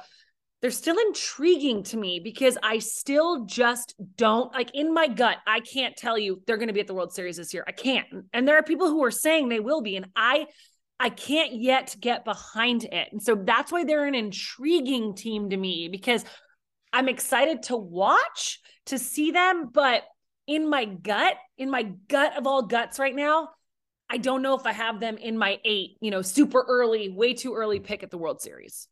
Yeah, Arkansas, I think they've earned the benefit of the doubt because they've won the conference two years in a row, but they've mm-hmm. lost so much and then they won the conference two years in a row, but their seasons ended in super regionals two yeah. years in a row. Mm-hmm. So. And I think it's also, as we talked about in the last segment, it's telling that they got so many first place votes in that preseason coaches poll, but finished third and only four points ahead of Alabama in fourth. And that to me says that nobody really knows what Arkansas is going to look like this year. Yeah.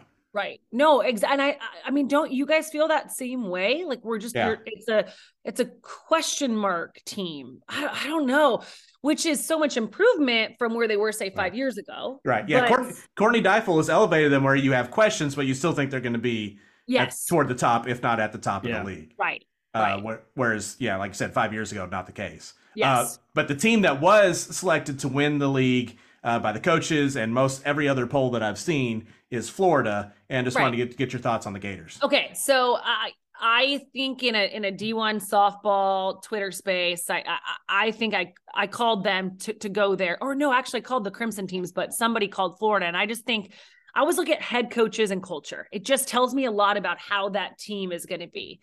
And when you look at Tim Walton, he's a guy who loves to win loves to win at all costs and he does a great job getting people to buy in to his program. And it's no surprise that kenny gajewski coached under him and they were teammates right? Because it's a lot of the same at those two different locations. So i think tim has been a little too average. Again air quotes on average because it's obviously still way above average. He's been a little too average for too long in his opinion and I, I, don't think he does well there. And when I that's a compliment to him because he's yeah. so competitive and he's such a good coach. So I feel like just looking at the history of Florida softball under Tim Walton as their head coach, I mean, it's another team that I'd be shocked if they weren't at the World Series because I feel like Tim is due for a really elite softball team.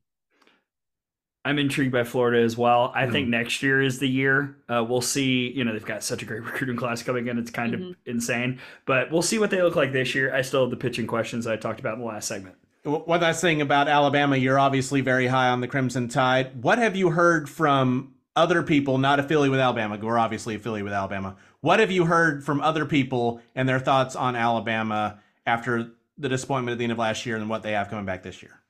I think the talk around town. yeah.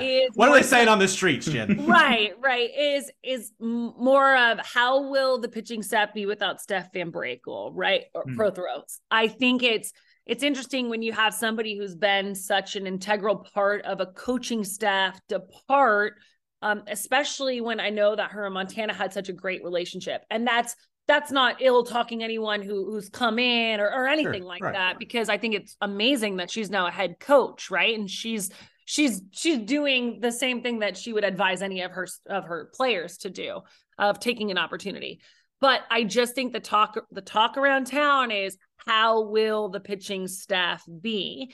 And then of course, always the talk about Alabama is the offense everyone asks who is the hitting coach like seriously like do they have a hitting coach quit quoting facebook jen mm. i know i'm just i'm just being honest you know it's people are very interested in alabama and their offense so um, that's just me being honest about what people say. Yeah. no, I get it. Yeah. Jen Schroeder Sure. joining us here as we still second. All right, Jen, uh, we're about to let you go. Thank you so much for the time. But let us know what's up with the Seven Innings podcast this year. What are y'all doing this season? You know, great question. Um, we're supposed to start next week, so we'll see. I feel like we're all a little behind uh, this year, but word on the street is next week. All right, wonderful. We'll be tuning in. Yes. As we continue to gather all of the co hosts of the Seven Innings podcast into our out of the box guest infinity gauntlet. and we started off season five with Jen Schroeder. Jen, you're the best. We, we can't wait to see you at some point this year. Thanks so much for hopping on. Thanks for letting me be real honest on here, guys. I always appreciate being a visitor in your guys' special space. So there we go. We have stolen second, Tom, with our friend Jen Schroeder, who just always comes in with the fire. Remember earlier we were hmm. talking about stoking the coals and Oh, yes. firing off hot takes? Jim was like, "Stand back, boys." Let me pour this giant can of gasoline on the fire. Love it. And then pop off for the rest of the episode. Good. Oh, we love it. Thank you so much to Jen. And now it's time to round third, Tom. When we come back, Emily P. Tech Clifford is here because, of course, she is. Right. It's a premiere episode. Of course. This is her slot. This is where she comes in every year, and I'm ready to hear what she has to say. That's next. When we come back, we'll round third here on the season five premiere of the Out of the Box podcast.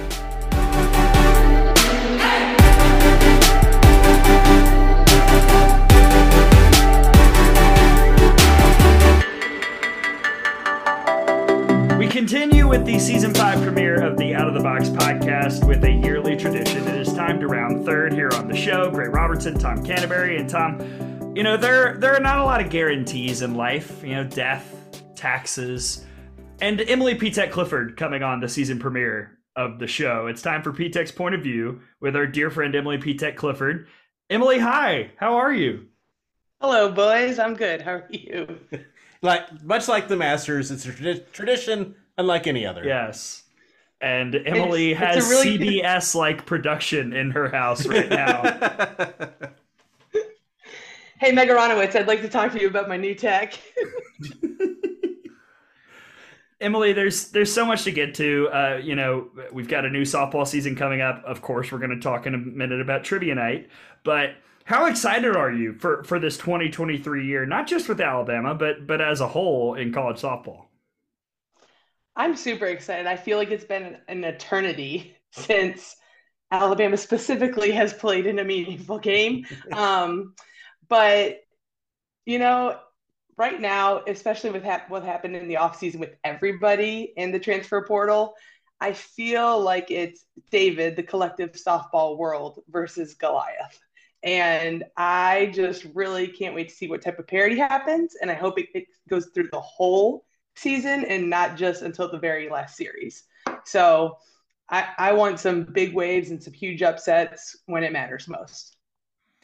And speaking of that, when something like what happened at the end of last season happened, the, ask your opinion as an athlete. How do you use that one as motivation, but at the same time turn the page from it? Yeah, I'm I'm like really excited to watch Alabama softball this year because from top to bottom, I feel like from Murph to you know to new student manager, I feel like everybody has a fresh start. And um change can be good and change can be jarring. So change the jarring change was they didn't make a super regional last year. Alabama didn't make it last year. That's jarring that causes shockwaves through the whole softball community in this country. Um, and a lot of people had different narratives. And truth be told, I think the athletes on the team uh, knew what that actual narrative was. And I think some of the girls this year are pissed off and they're going to be pissed off for greatness and they're going to channel that into pouring into their teammates to practice to the experience of being a college athlete and playing for Alabama. And as a if I was Murph, I'd be so stinking excited. Like, I mean, he has to be rejuvenated as well because he's been doing this for a gosh long darn time, long time. This is t- year 27 for him, maybe year 26 or whatever it is. I'm always one year off, but maybe last year was really good for him too. because um, it's easy when you when you're driving a Cadillac to be like, I got I'm in a Cadillac, and then five years down the road, you forget you're in a Cadillac. And I wonder if our fans have forgotten that too. But we're a perennial contender, and it's an awesome place to be. But sometimes you need a little injection of life and uh, some rude awakenings, and I think that probably happened for everybody who's returning. And you mentioned Alabama being a contender. We've talked about it throughout the show it feels like everybody's a contender in the SEC this year. You know, Florida is always there. Tennessee looks like a team that could make some noise. Georgia, I feel very strongly about this year. LSU could surprise us all. Who knows? I'm sure I'm forgetting other teams. This is this is an SEC race that could be as stressful and as tight as it's ever been. And I think that that lends to the same kind of excitement that you were talking about, Emily, because it's truly going to feel like the league is is on the line every time you lace up the cleats. Yeah, um, I think. Let's see, what year is it? I think this is year 17 or 18 of being a fan of Alabama softball and SEC softball in general. And going through the years, it was Alabama, LSU, and then you get um, Alabama, LSU kind of wavered off. Then Tennessee comes in and they're pretty good. Then it's Alabama and Florida starts going pretty strong after a while.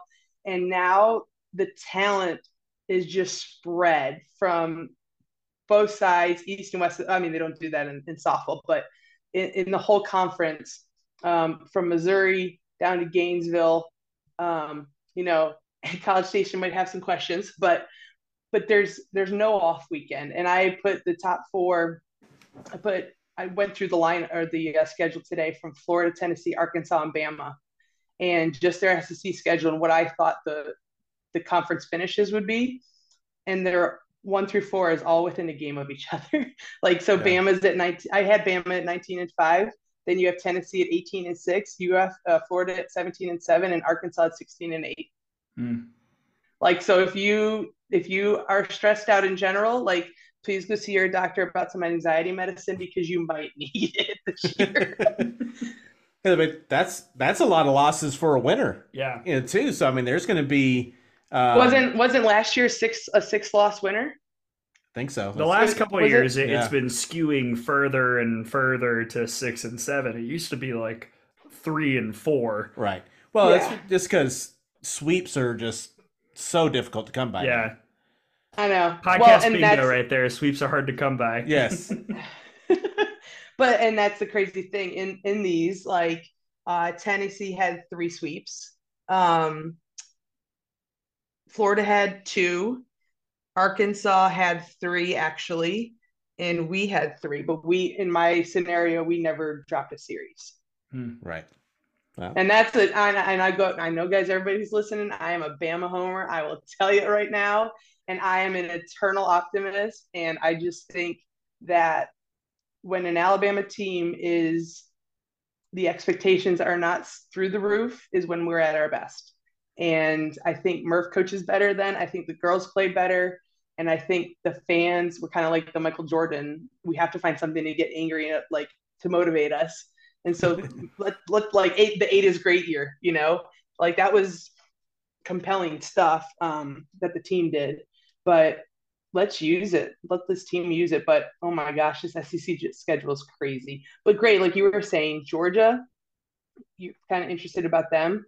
I think that out of these, you know, they're ranked six in the SEC preseason poll, and I think they'll end up higher than that for sure. But I think they also have one of the easier schedules um, going forward. But their, I like their home schedule. I don't know. I mean, yeah. we're going to do our polls in just a bit. Uh, stay tuned, folks. We'll see if we agree with Emily on the champion of the Southeastern Conference. Uh, if I if I want to get more specific, Emily, uh, what game in particular are you most excited about uh, having the chance to party at Rhoads during this year? Oh, home games. Okay. Um, I mean, Auburn is already basically well, like you can't get into the club anymore, pretty much for the Auburn series. Yeah, if you want to come see it, I mean, we haven't played Auburn since 2017 at home, and my kids were Lizzie and Caroline were still like under three feet tall, and that's no longer the case. Um, but if you want to go to that series like tonight or tomorrow as you're as you're listening this in the car, like go to rolltide.com and buy a ticket for Friday of Auburn because that's the only one left. And um, I should also note Friday of Auburn is also Montana's senior day. So, oh. hmm. and someone apparently is throwing the first pitch out. So I can't remember who. that's right. oh yeah, that's right. Oh yeah.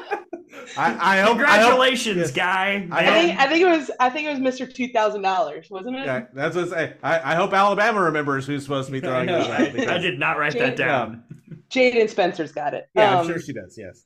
But yeah, Auburn obviously. Um, you want to talk about rivals? Our rival in softball is traditionally LSU. Um, the West, when we were East West, it always came down to us and LSU. Um, in recent years, there's been a nice little budding storyline with Arkansas. So that's going to be a spicy one as well at home. Um, so those three, mark your calendars and make sure you're getting a ticket early because I can promise you I won't have one on the week of. And if I do, they're already promised to somebody the the tickets are getting harder and harder to come by on Emily's black market that she's got going on with them. hey, it's a free black market. Let's right. be clear. Um, but yeah, people think I'm like I don't know. People think I'm StubHub, and I'm totally not. So. As long as you do better than Ticketmaster, we're happy. Right. So uh, I will. I will never need to be investigated by Congress. So we're good. Emily is not in charge of Taylor Swift tickets, so we're okay. Everything's no. fine. Uh, well, I wanted to ask you about you. You mentioned how that all the talent in the league has spread out more. I think one of the reasons that is because there's just more good softball players. There, there are more players that are available to be had, and you're seeing that because there's so much better development earlier on in, in players' lives, as you're going to see now as as your as your kids get older playing different sports. How much have you seen since when you were a kid playing and coming through. How much have you seen that change and develop at the lower levels? It's stupid. like it's it's stupid. I play I play here's the thing. Kids nowadays, you don't see them outside playing in the streets. You do not. Uh, unless you're in this amazing neighborhood that's, you know, everybody's trying to get into. Everything has become so specialized and uh, performance coaches and hitting coaches and private lessons. And I personally don't subscribe to all that. And I'm a coach. Like I sit in the backyard and play with my kids. Yesterday, I mean, Lizzie and Caroline are going to be playing softball this year. And people were talking about hitting mechanics when I posted it up on Instagram about what they were doing. And they were like, do this and this and this. And I go, Dad was a D1 baseball player we're just gonna work on having fun and like we're just gonna call Cat for pitching too. So well, don't even tell okay. us any of that. Lizzie, Cat's first or Lizzie's first pitching lesson was Cat. See? Right, so there you go. Yeah. Well, it wasn't even a lesson. It was seven minutes in the backyard while Caroline was riding around them in a bicycle. So, um, but it's it is there's there's a lot more, and and I can't figure out if it's parents trying to purchase the division one dream for themselves or for their kid. And i think everybody wants their child to be successful but like the best athletes and people out there are ones who have learned through failure and they've worked mm-hmm. through like grinding to get where they are. It's not all just handed to them. So um I think I think the female athlete in general has got has developed into a much stronger competitor um, I think the emphasis on uh, nutrition, on load management, all that kind of stuff has really helped um, females in general. And it's just really exciting to, to, to, it's exciting, it's scary to think about this world where my kids can grow up in and be involved in athletics. But I never ever want it to be too serious for them. I want them to enjoy it because if they're going to enjoy it, they're going to play it longer and at a higher level and with more success than me um, projecting my hopes and dreams for them on their performance. That's not going to be beneficial for them. So, but it's funny we talk about like the spread of the really good athletes in this conference. And I, I can't remember how many years ago it was, maybe three or four, but we were talking about the transfer portal and how that was going to change college athletics and in particular softball. And holy smokes, are we seeing that? Like, obviously, you have Oklahoma. Oklahoma State is is you know trying to keep up with the with the with the Sooners, but look at Tennessee in our conference, man. They they're they're going to be really good. They got the MAC Pitcher of the Year um, coming in to help Ashley Rogers, and Alabama we got the MAC Player of the Year. So Let's see which one to the Mac. Sorry, sorry, Mac. We take all your good players.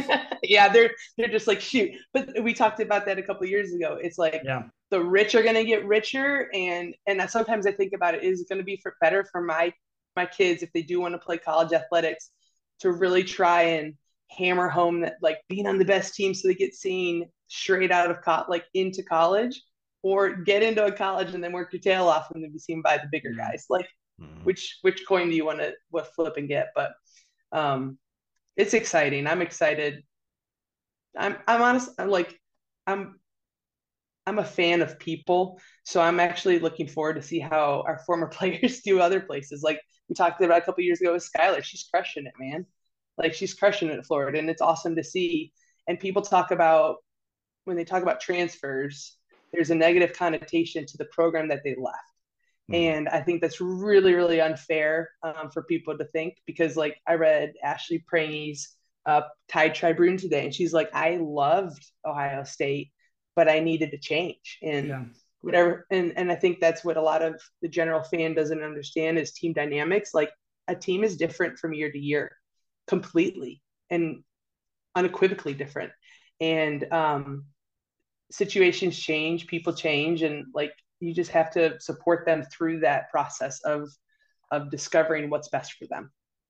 Yeah, I think that's that's the important thing to remember is that no, no one outside of you know the people that are doing the transferring know know the situation, know know the 100% in and out on why it's happening. It it may be, and I think probably more often than not, it's the best thing for everybody it's the best thing for the team they're leaving. It's the best thing for them. It's the best thing for the team they're going to.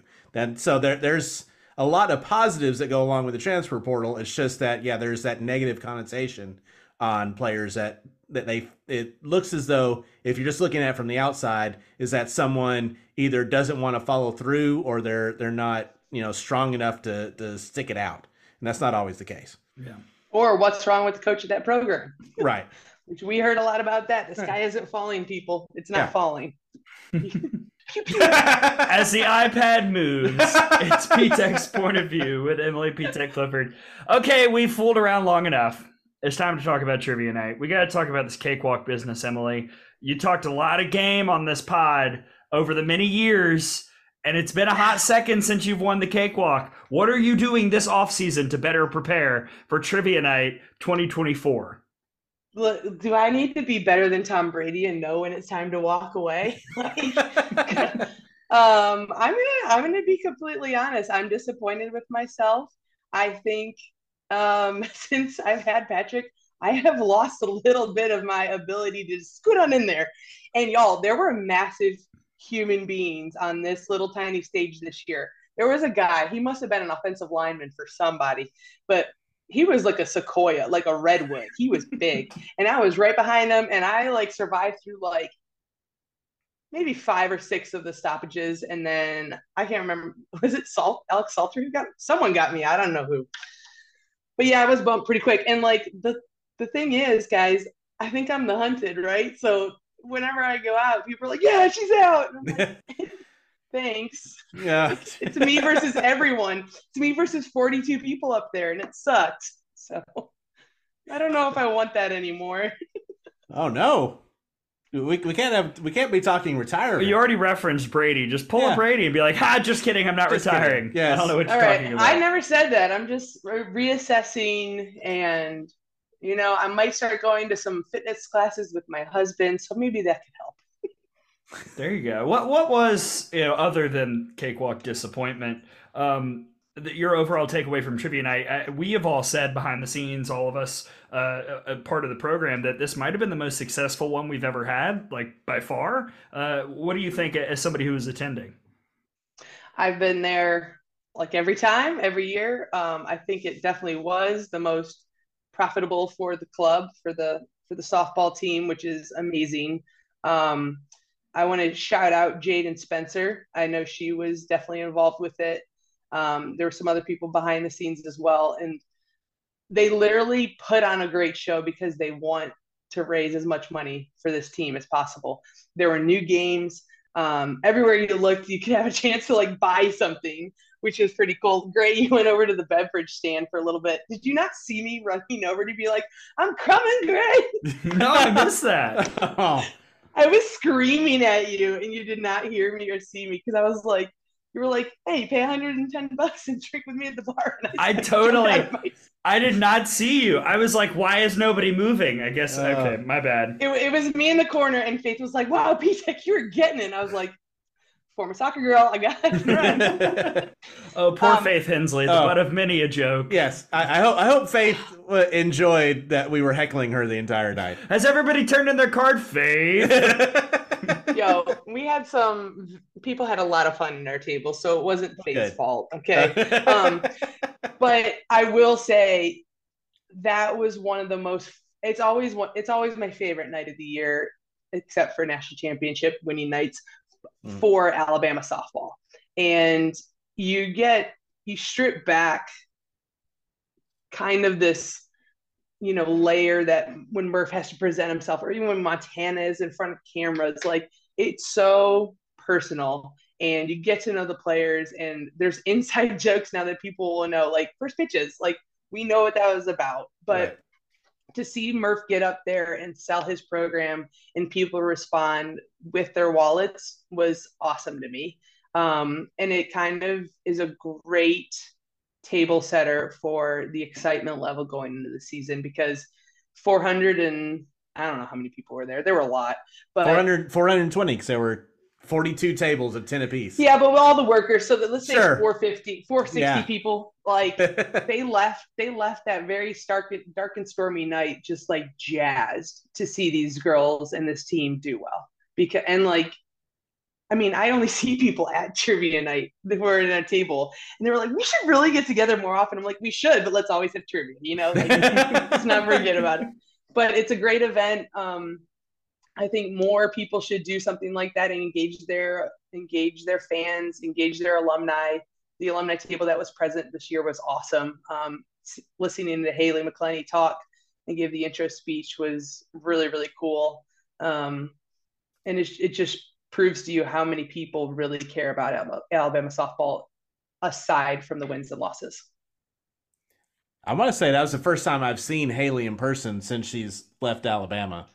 Uh, like actually had a chance to talk to her and see her, and and just it, it was like it was 2015 all over again. Yeah. Like as soon as soon as as soon as we saw each other and talked for a little while, it was awesome, and and that's just kind of what you know. You're it kind of reinforced the once you're a part of Bama U, once you're part of the family, you're always a part of it, and and you can just pick up right where you left off, whether it's been you know five days or five years. And that, and uh, that but it, and it all and it all starts with Murph. Like you got somebody who's been there from day one of the program. He literally knows the first and last names of every person there. Mm. You know, and and I think it's something we can't lose sight of. Um, it's same with Saban. We have really good coaches at Alabama, and if you've never been a student athlete, it's not about wins and losses. And let's just love the people we got. And if people talk crap about them or anybody on the team, I'm going to get you. I think that is a beautiful sentiment to, to wrap up PTEC's point of view because I, I agree with everything that you've said. Uh, I am very excited about this season, not just for Alabama, but for everybody. But I think in particular, we could see something special. And that fires me up considering we are three days as we record from essentially, we, we would have just started the Georgia Southern game. So uh, softball is like basically here. And I'm so glad that we got to to talk about it with you, Emily, as we rounded third here on the Out of the Box podcast. Emily P-Tech, thank you for hopping on with us. It's it's truly always a blast when you're on. Something crazy always happens, like a magic iPad, and maybe next year you'll come back and, and record it live with us in the studio. Who knows? Yeah, if Brian's out of town, I'm in for sure. Okay, on the books. We know when you'll be back. Season six premiere. Emily P. Tech Clifford, thanks for joining us. Thanks for having me. Roll Tide.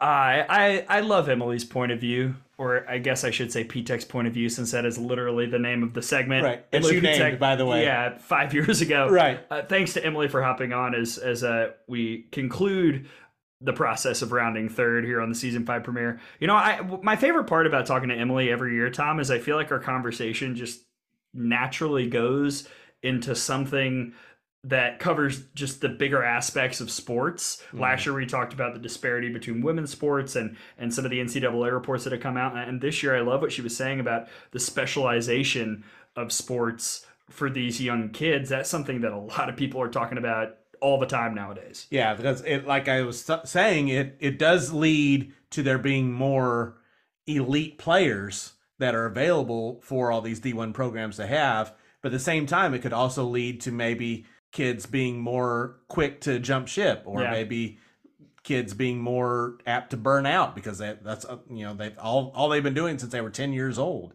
Uh, but I, I think probably the better approach is like what Emily was talking about. You know, just go out and just play in the backyard. Be a Just- yeah, kid. Yeah, just be a kid. Yeah. It's fun. I miss it. Yes, I I try to do it uh, today. 42 years old. Uh, story time with Tom will come another time because I think it's time we have some podcast fun. Tom, are you ready to Uh, head home? Oh my gosh.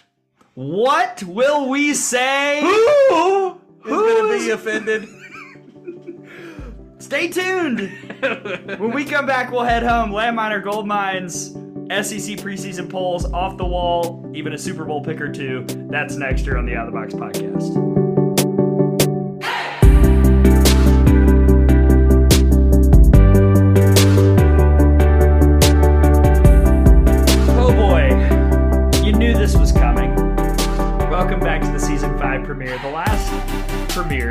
We have made references to lengthy movies.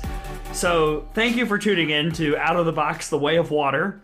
It's time to head home. Gray Robertson, Tom Canterbury. Tom, how are you? Do you remember seeing your family two weeks ago when we started recording this Yes. episode? Yes, I feel as though, you know, we're heading home. I feel as though we got the stop sign from the third base coach and we just ran right through it.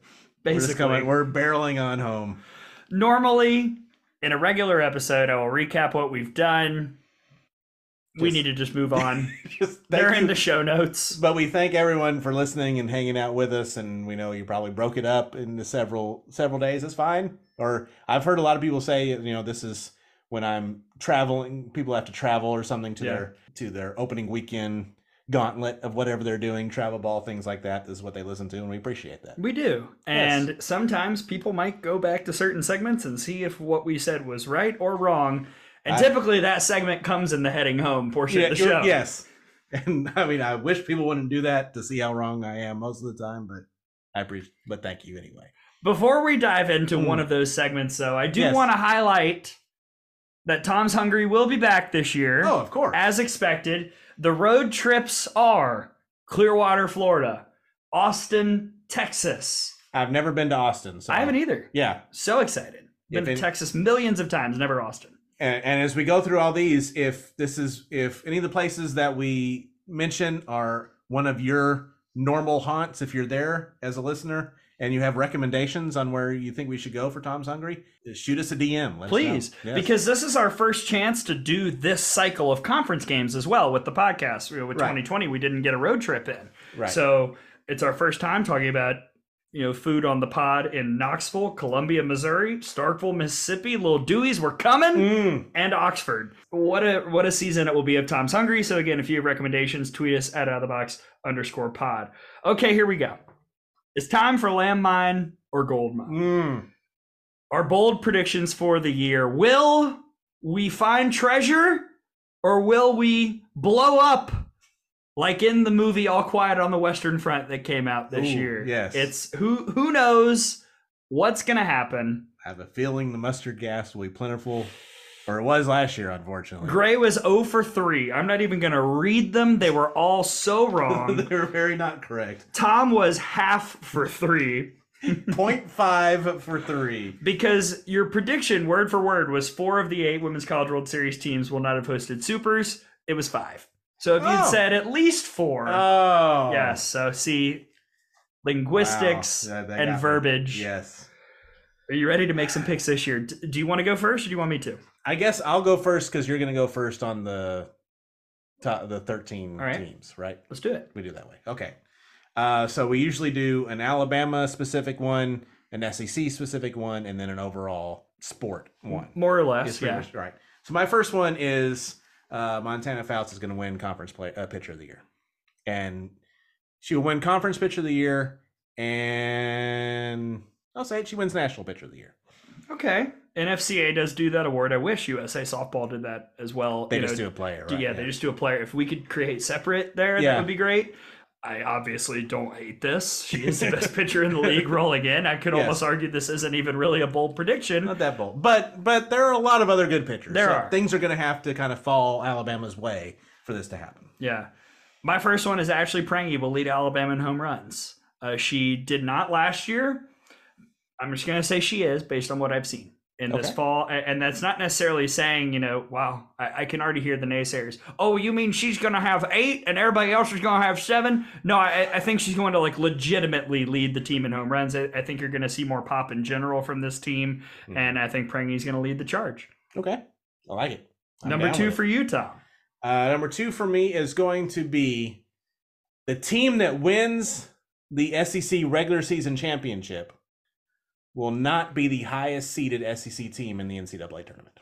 Ooh, I love that. Mm. Okay, that also my mind is spinning because I'm thinking of your poll. Um, Okay, interesting. You know, so regular season is, I guess, the important caveat there, and we think back to 2019. Uh, you know, that's an example there. with, with the most important game in the history of SEC softball, which was the SEC tournament championship game that year. apparently. Right. Uh, you know, th- there have been examples of this in you know the pretty Mm-hmm. recent past. And I think that this also will kind of spotlight what I think is going to be an issue moving forward in the conference scheduling that whoever wins the conference is going to be based based more on who you don't play in the regular Mhm. season than who you do. And that's going to be amplified even more when two more teams are added in and we don't add any more conference games. All right, my number two.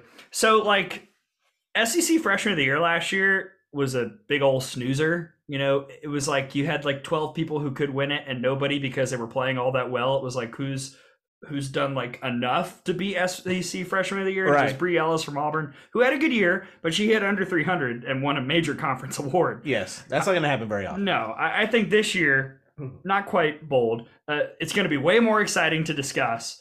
The bold part is, I think somebody from Alabama or Arkansas wins it. You know, we talked about Courtney Deifel in this recruiting class. It's almost too big for somebody not to make an impact. Uh, somebody from the Razorbacks will be in the race, and for Alabama, Kenleigh Cahalan might make a case. I mean, we could see, you know, it's hard for me to envision a slapper doing it, but Larissa Preuitt maybe. I mean, Abby Dukeshire has has power if she can burst onto the scene and be a part of a lineup. Uh, I just think that the winner is coming from those two teams.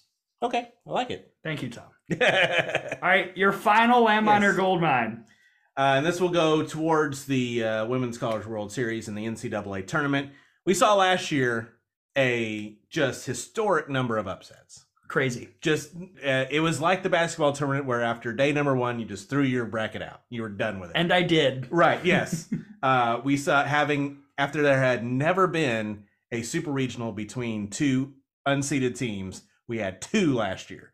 So just the upsets were everywhere. So you're thinking. So this year we're looking to it. There's gonna. It's just. It's gonna be impossible to predict what's gonna happen.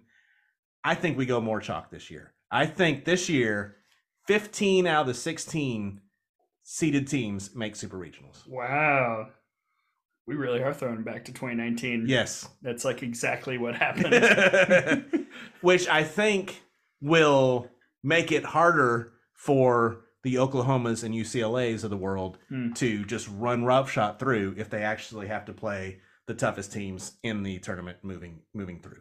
I'm not going to say whether I agree with you or not because I, I, I want to see some games first. That's why it's a bold prediction. That's right. Uh, I, I do think that this is pro. You know, I mean, Oklahoma's a favorite. Yada yada. We know this. it, yes. Uh, I I think that the window of teams that I think can actually legitimately win the national championship this year is a little bit smaller than normal. And, you know, usually I'm like, oh, there are eight or nine teams that I could see make a run. This year it might be five or six.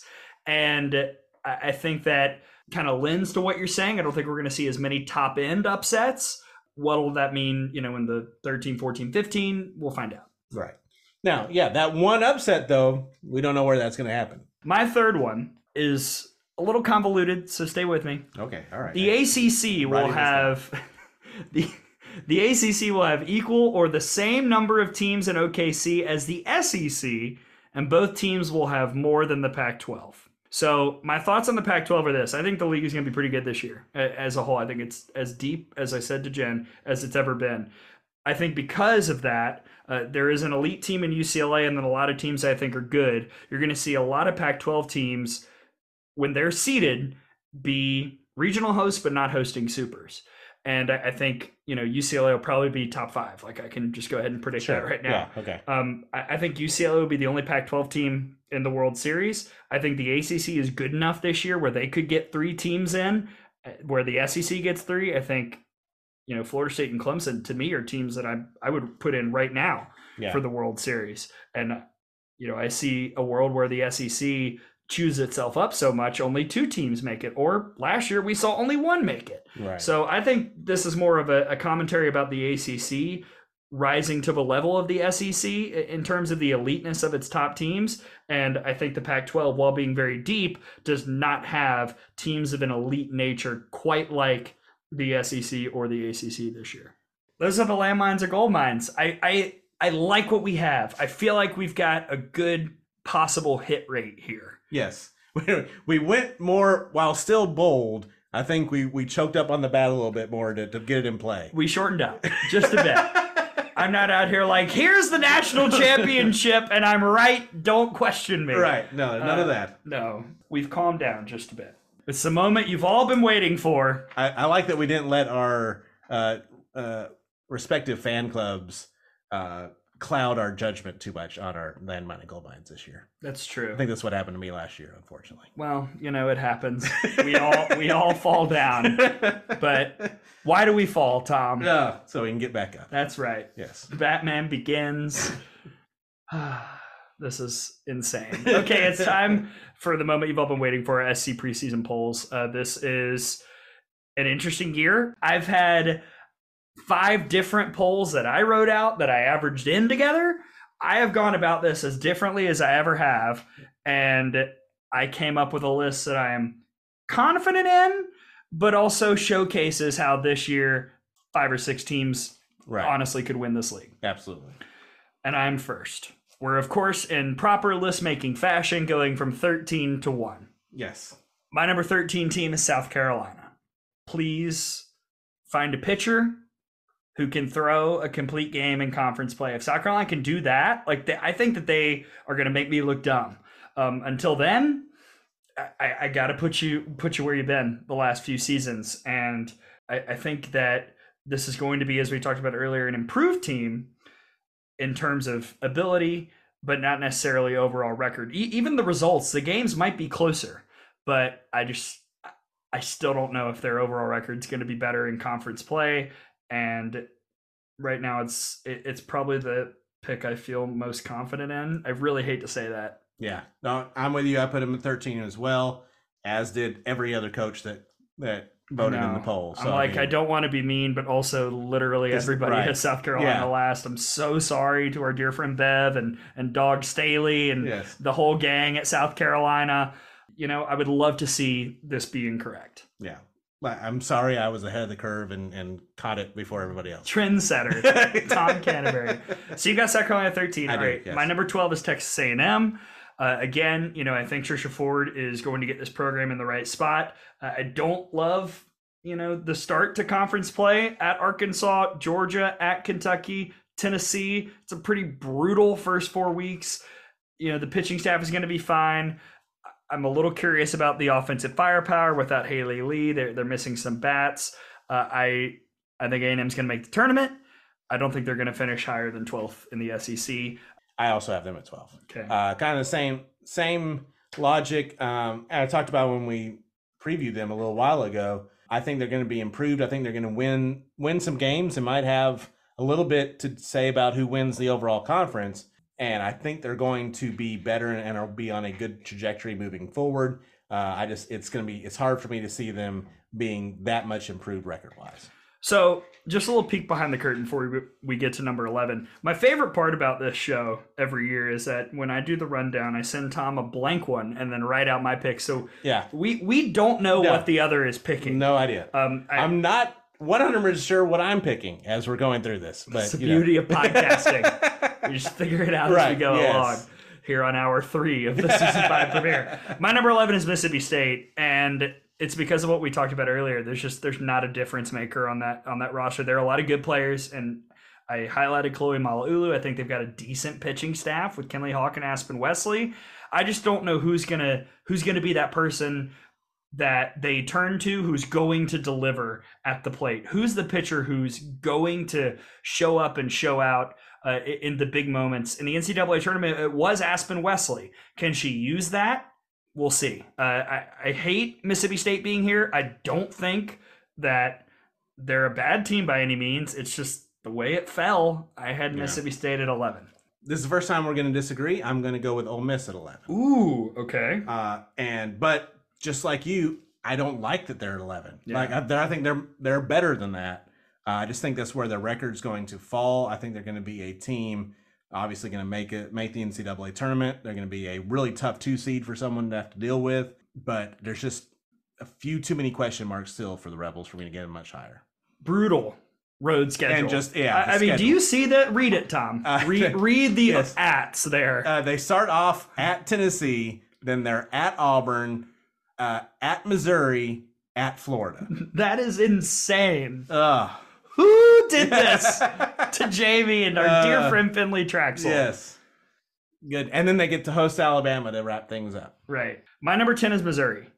Um, I don't, again, I don't like it. I, I really hate the theme of this picks is, you know, these suck.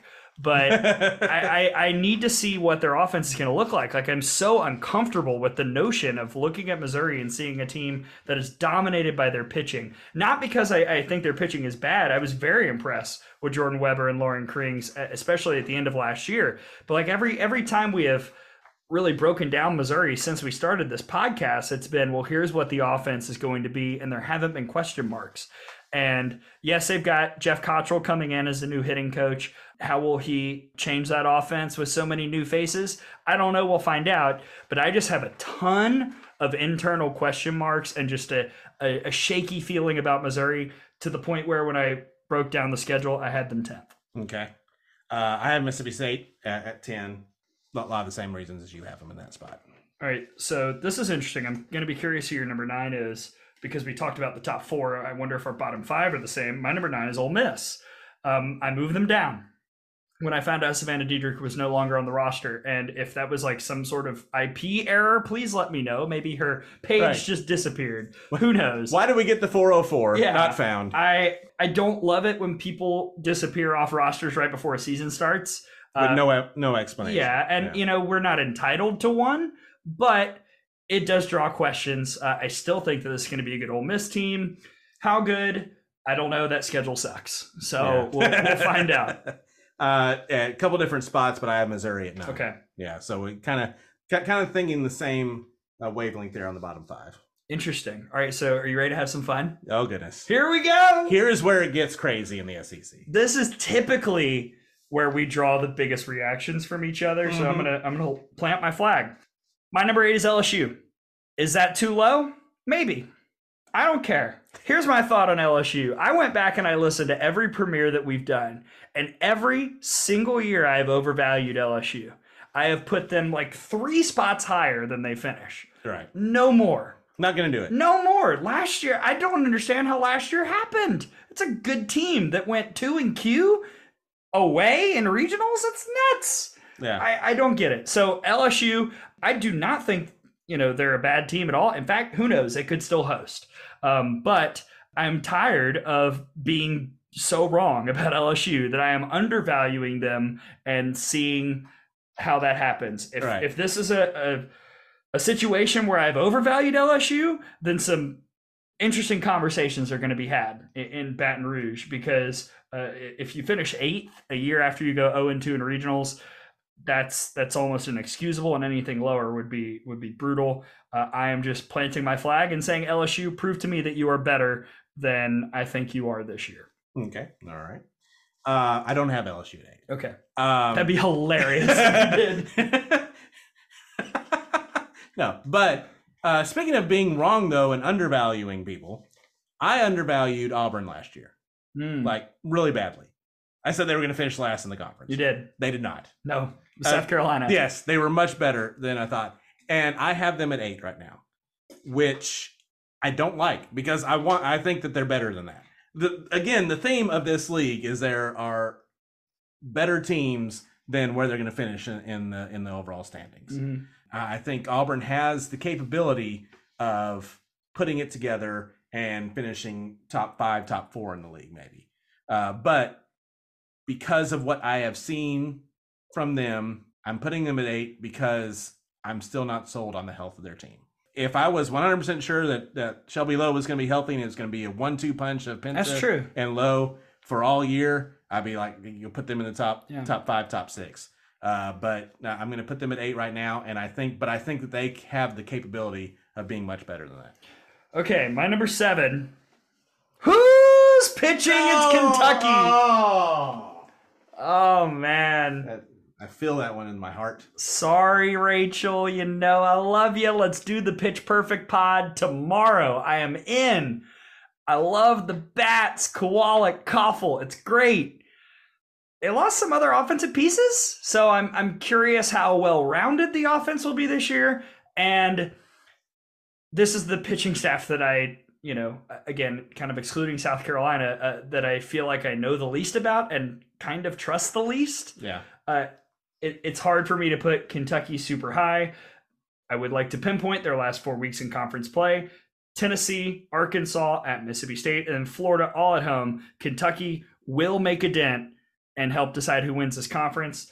Um, they might be a 15 or 16 seed. Who knows? But I've got That's where they seven. u- that's where they usually Yeah. slide in uh, if they make it. But wow, this is where I'm going to make the biggest headlines. I, I do believe okay. with my number seven. Oklahoma. no, but the people might from this other fan base might come at me the same way. At number seven, Tennessee Lady Vols. Holy crap. Okay. This is good. This is phenomenal podcasting. Go ahead, please. Ashley Rogers. Okay. I'm not sure where the consistency is there. They're up. They're going to put up runs. Will they be able to stop anyone from putting up runs against them? We're relying on someone who has played in the MAC. That that's her. You know, she she did really good in the MAC. Yeah. she She's outstanding. But if if they're having to rely on her because Ashley Rogers isn't available for any significant portion of this SEC schedule, then I think it's going to be hard for them to win series consistently. They do have the uh, they you know they don't have the overall toughest schedule, but they don't have an easy schedule either. Sure. They they get Alabama at home, they're at LSU and at Arkansas, uh, and they get to host Florida. But you know, even even at home, those are tough series.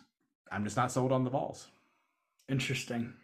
Now they could be seventh, but only And still be a top 16 right, seed. Still be a top 16 seed. They could be seventh and be two games out of second. Yeah. You know, there, there's going to be a logjam here at some, at different spaces. But I think the health of Ashley Rogers could cost them a game or two, which could knock them from being top four to top top seven. Wonderful. So they're There we go. They're at number seven for me. Uh, all right. Top half. Here we go. Sorry, Hunter. That's where I put. My number six is Auburn. Uh, for for a lot of what you talked about, um, you know, you're exactly right. Like Mickey Dean tells us that the injuries are, are good, that Shelby Lowe is healthy, but he's telling us that. Sure. And and whether we buy that or not is whether we believe him. Uh, last year we did not believe him when he told us about some of the stuff.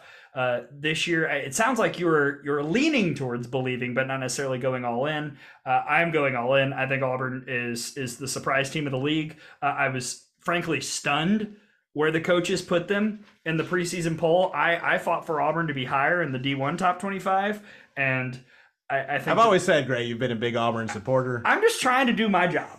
I'm just trying to trying to properly evaluate Right, college yes. softball, and uh, I, I think that this is an Auburn team that's going to make some noise this year, to the point where Auburn, Alabama, P-Tech talked about it. Get some frickin' tickets now if you still have a chance, because that series is going to carry so much weight for so many reasons. If I'm being biased here, Alabama fans need to pack it out because Auburn's going to come to play and they've got the talent to maybe create some upsetting results for Alabama fans that weekend if the tide messes around. I'm I'm in on Auburn. So, and just to reiterate, Friday, which the only, as of this recording, is the only game that still has tickets available, Yes. is Montana Fouts' senior night. Yes. Saturday is A Day, as well as Alabama hosting Auburn, Yep. and then Sunday is uh, is already sold out, and Yeah. it's hopefully Alabama looking to win the series, if not sweep. Get your tickets right the heck now. People may be standing on University Boulevard watching the game somehow, like like looking over the bridge. That's gonna be such a weekend. I we're we're gonna be together though. That's gonna be like iconic GoPro. Oh, I hope anyway. I, Yeah. I'm yeah, very well, excited. It's gonna be iconic one way or the other. Hopefully, That's it's true. positive, right? well, we've set some videos to sad music before. You're number six, Tom. Uh, I'm going to put LSU there. Okay. Uh, I have, I do have some questions about LSU, obviously, but I, I do see there's a lot of issues. They're going to have to find that consistency, which is what I've been saying for five years on this podcast. Yeah. So yeah, if they're able to do that, we'll see. Yeah. I mean, I'm just like begging them to prove me wrong, Right. Uh, in, in a good way, you know, um, because I think if we did like the the two four seven sports talent composite, like LSU would probably be top three in terms of roster talent in this Yeah. league. Uh, where we have them eighth and sixth, that is too low. They miss Florida Yeah. and, during the regular season, host Georgia, they host Tennessee. They open up the conference slate at South Carolina. Mm-hmm. If they don't, if they're not three zero after that first weekend, you of have to reevaluate. Yeah. Oh, what a fun show that will Yes. be! Right after March 10th through the 12th. Mm-hmm. Top fives. As as we're as we're recovering from Austin, hopefully. Oh, boy, what could go wrong No, in South by possibly Southwest? what could possibly go wrong? Can't wait to go watch Dungeons and Dragons. My number five is Arkansas. Mm-hmm. Have I fallen into the trap?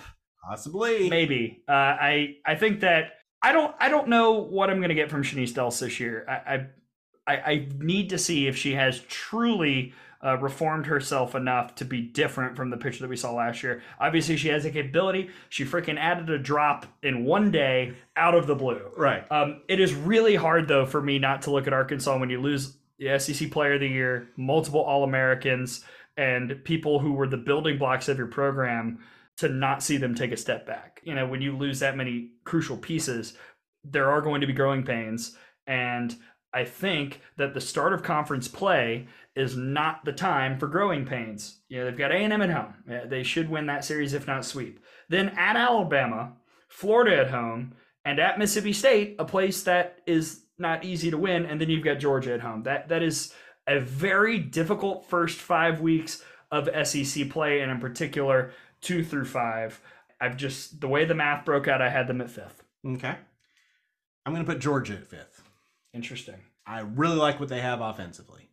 Uh, still, we're, we're going to see what they have in the pitching circle. It, it kind of, at times, was really good last year, but looking for that consistency. If they're able to do that, I can see them obviously finishing higher than fifth. But I'm going to put them at five right now. Cautiously optimistic for them. Uh, I'm not as I'm not as all in on them as you are, but I, I can definitely see the positives. Am I? Eh, We'll see. I will see. All right. You got them higher than fifth, so I know that much. Math works in Tom's favor yet again. All right, my number four, and I just want to make a note. I did, you know, again, my five polls. One of them was going through and writing results and not looking at anything else, like just going and figuring out Right. records. Yeah. Multiple times I had a four way tie, like honest to goodness, a four way tie. And I had to like Google the tiebreaker mechanisms to see. So Did you get to a coin flip? Did you get that far? no, I did not call Commissioner Sankey and say, "Hey, can you swing by? I need your help." I present that to say I think that this is like spandex on a sumo wrestler tight. Like it, it is going to be close. My number four is Florida. Wow. Yeah, I Mm. it's it's the pitching for me. You know, I, again, I feel like Florida to a lesser extent, as we talked about earlier, is kind of kind of in the same vein as Texas. Like a lot of people are looking at Florida and saying, "Wow, this is a team that made the World Series last year, and it's Florida. Of course, they're going to win the SEC this year." Sure. Where we forget that the pitching was merely fine more often than not last year. The offense was fine, um, and and then they lose Hannah Adams, who, yes, was hurt at the end of last year, but that's one of their offensive and defensive leaders. You know, I think that a lot of people are hearing the goodwill about Florida next year and maybe putting a little bit of that stock into 2023. And that's typically not how it works. Right. Uh, Florida, I'm just going to say it, probably going to win the conference in 2024. That recruiting class is insane and they're going to bring back a lot of talent. I'm not sure this is the year. And the way it broke out, I had the Gators fourth. Okay. I have Kentucky fourth. I didn't even realize you hadn't picked them yet. No. Okay. So you are you are pointing to the enigmas and saying, Yes. I see you and I understand. For the second straight year, I am riding with the Enigmas. Again, two of the best hitters in the entire conference, yeah. back to back with uh, Coffel and Kowalik.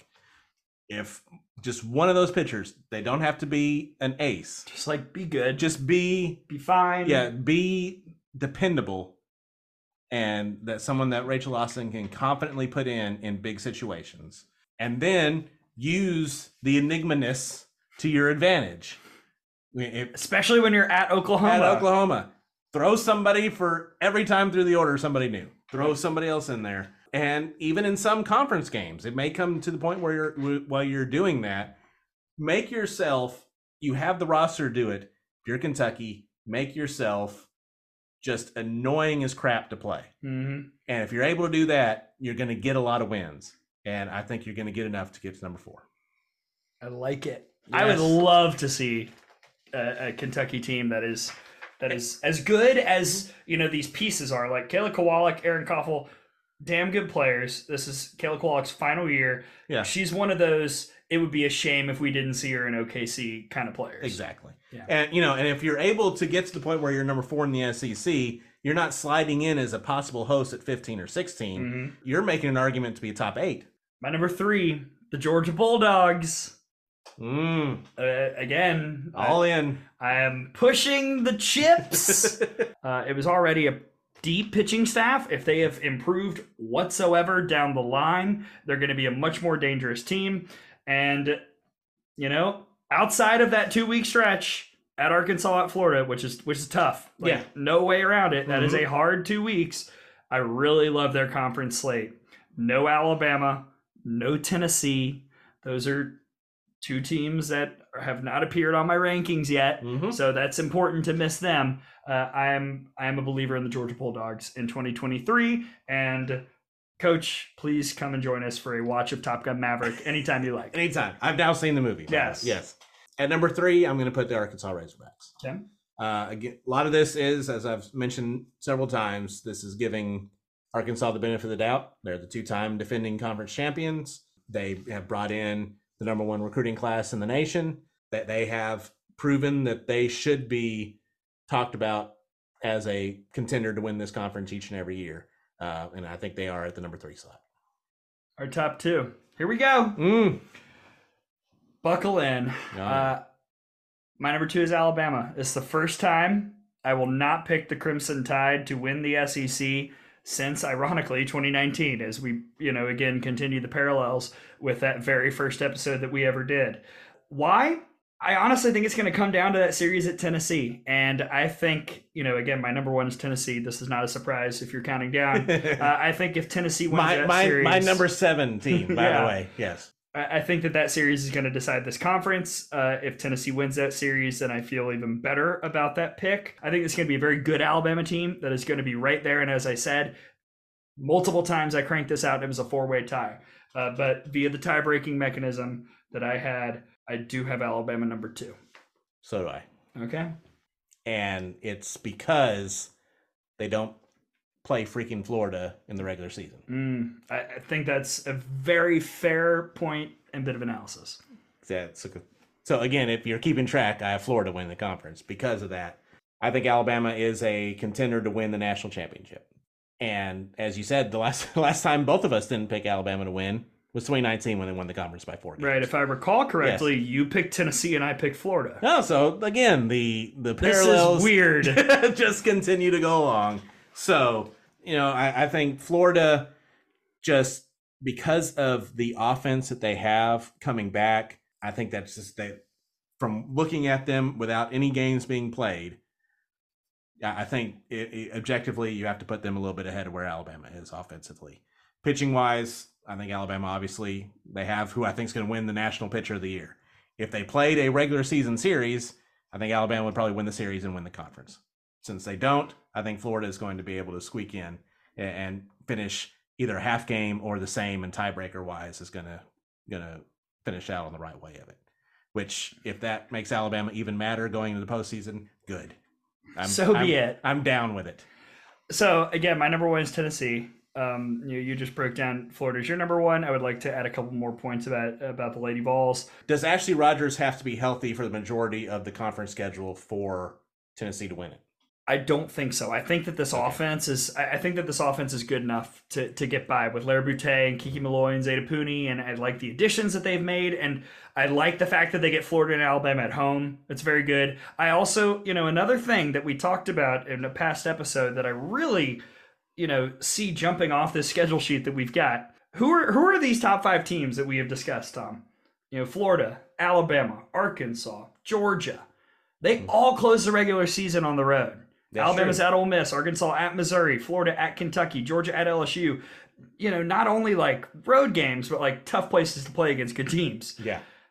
Tennessee's final series is South Carolina at home. Mm, That is a heck of a draw. yeah. So even if Tennessee is a game or two out going into the last weekend, I still think that the way it it plays out yeah. that they can that they can squeak it out. I, I love the way that their schedule goes, especially with Florida and Arkansas right before. They can maybe make up some ground if they're behind, or even pull a little bit further ahead. I just I just think it plays out to where when the dust settles, Tennessee is number one. Do I think Tennessee is a championship contender nationally? I don't. Um, but I think that again, the way I've done these pollings, more often than not, it came out to Tennessee being my number one, and I'm sticking to my guns. I will average it out. I'm interested to see where Tennessee finishes. we, we, we will have a Tennessee situation like Arkansas on the coaches poll, I think, where yeah. they're they, they may get uh, Yeah, fans, you down. see, this is Yeah, what happens. This is how it, this is how happens. But This only with is two how it people starts. Thirteen. Yeah, exactly. Those are our preseason polls, uh, and so Tom, we we have we have really you know bared our souls to the Mm. world, and and yet we still have more to discuss because people are still saying the dumb crap, and I think it's time if you haven't heard it in a previous episode for for people to hear the new audio drop that will be hitting those ears and the feed every time we go into one of your favorite segments. Roll the music. It's time for off the wall. Stop complaining when we win. you know, differentiating between facts and opinions, people. I've seen enough to know that I've seen too much. The conspiracy heard round the Facebook.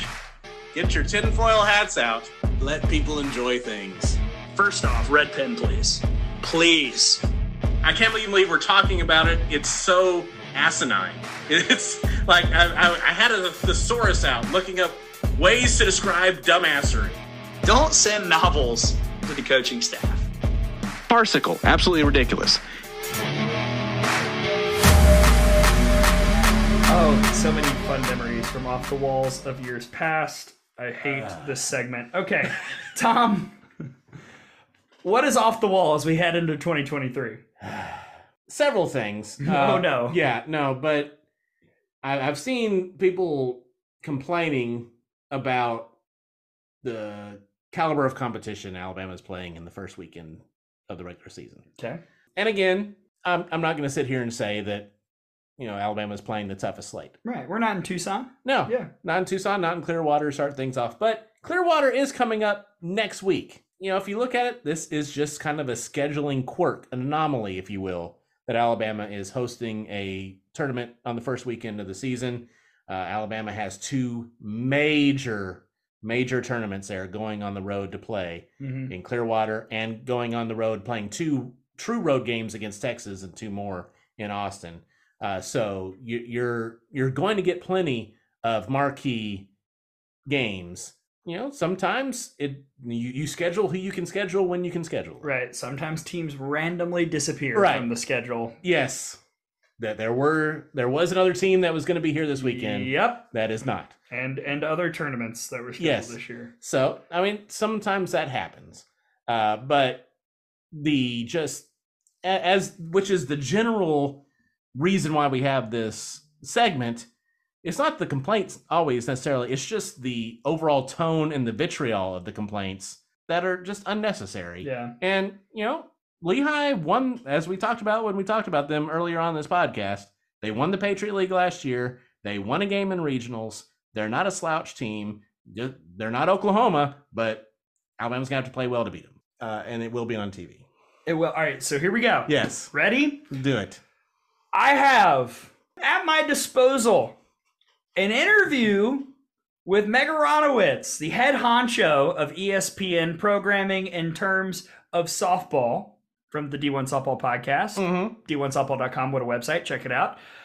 And I have both a hard copy that I printed for literally no reason and a digital copy of the SEC television bylaws. I believe it's called the Broadcasting Handbook. So, everything that we have said over the years about about streaming, about the rules, about why Alabama can't just throw up an iPhone in Tucson, Arizona, I have bylaws Right. that back up that and about you know why isn't alabama on tv i have an interview with the person who decides that schedule explaining how it works so if i see a single comment that falls under either of those umbrellas i will be replying with an appropriate screenshot and or screen recording to give you an answer in a snappy way so just be prepared people I look forward to it. Yes, I am so tired of it. It hasn't changed since the SEC network started. Anything else? Hopefully not. That's a that's a great way to finish up the off the wall segment. Uh, a quick word as this episode just somehow keeps going. Nothing. Nothing has been quick. What are you talking All about? right, uh, just very quickly, a Super Bowl pick this weekend is the Super Bowl. Second year in a row we've done this. It's the Chiefs on one side. It's our boy Jalen Hurts and the Eagles on the other. Speaking of getting OU fans in our mentions, dear God, what is happening? I'm claiming him. He has a degree from the University of Alabama. I passed him in the halls once. the coach said you should go to this other team and play, and he did. Both of us can can claim him, and I will claim him. He won numerous championships with Alabama, and got again got a degree from the University of Alabama. So Alabama alum Jalen Hurts, along with DeVonta Smith, mm-hmm. along with Landon Dickerson, will lead the Philadelphia Eagles to a championship for Stephanie VanBrakle Prothro and all the other Eagle fans. Oh, the real SVP is going to be thrilled. Yeah, I Yes. got the Eagles. I, I think they might actually win kind of handily. Congratulations, our boy Jalen Hurts is going to be a Super Bowl Yes. champ. Go Eagles. Fly Eagles fly. Fly Eagles fly. they Yes. I will not sing. but I might at some point this season. Who mm. knows? It's season five of the Out of the Box podcast. This has been the premiere. Here's what's coming up this season. We've got a show once a week. They will primarily be released on Wednesday mornings after we record on Tuesday nights. There are a few where we've got midweeks on Tuesdays. So we're going to do them on Mondays around the D1 softball podcast as well. It's going to be a, or Valentine's Day. that's right for those of us that are married. uh, not me. Um, but if anyone wants to help, my Twitter is at Gray G R A Y underscore Robertson. Swipe left or right. I don't know which one. it is. Wow, I don't know who does. I don't know what any of that is. so mean. this thank you for listening to the final episode of the Out of the Box podcast. Uh, we'll have our on the road shows. We'll tweet more information about that in the near future. Before we give the socials, Tom, where can the people listen? Alabama softball's back on the radio. Oh my gosh, oh the yes. season has begun. I was like, listen to the podcast. No, to Alabama softball The on the radio. The Crimson Tide I mean, there's Network. coverage. Yes. What? Every single game, every single pitch will be on the Crimson Tide Sports Network. Some weeks it's just me. Some weeks it's me and Gray. But we will be there uh, back in Tuscaloosa on 97.5 FM. And uh, also, you can get that online at uh, nick975.com and go to rolltide.com. There's a link for every game on the schedule page to live audio, and that'll have it for you there. Uh, their wet their app is also available, and then once we get into April, we'll be on the varsity app as well. Yeah, you know, a pair of wise podcast hosts once said, "Just push the button. Just push the button. Just push the button." That's all you got to do. And just a reminder, you don't have to have ESPN Plus Correct. to get the streaming. You only have to have a cable provider that offers the SEC network. If you have that, you can stream SEC Network Plus. exactly right. Just so just remember that. But you can also listen to me. Of course, so many ways So many different ways. in. There may Here are be the 75 reads that we have on Right. radio. there may be a booth cam at some point this weekend. Ooh, Yes, so uh, stay tuned for that. I'll pop up in the background. Yes. At some point, I need you and Tao to come over and get on in the booth cam. We can do that. Yes, we can do that. I've already dropped my Twitter uh, in a desperate plea for love at Gray G R A Y underscore Robertson. So Tom, where can the people find you on Twitter? T Canterbury RTR C A N T E R B U R Y on the Twitter. And of course, follow the show at out of the box underscore pod. We will be tweeting all of the opening weekend content. The sirens have been dusted off, Tom. Oh. We'll be ready for the upsets. Will we have some here on week one? we might have some in two days. Wow. Who knows? Before we even get on the air The Twitter fingers are ready. for whoever ends up sponsoring the scoreboard updates. One of the 90 options. We'll find out. Thank you to our guests, Jen Schroeder and Emily Pete Clifford. Tom, this has been a premiere unlike any other premieres. I honestly am not sure I've ever had as much fun podcasting as we have tonight. It is now time to start the season. Let's go. Team 27, excited, ready to roll. Thank you, everybody, for tuning in and braving the length of this season five premiere of the Out of the Box podcast. We're just getting started. Softball is back. For my partner, Tom Canterbury, I'm Gray Robertson. Enjoy opening weekend. We'll see you next time on the Out of the Box podcast.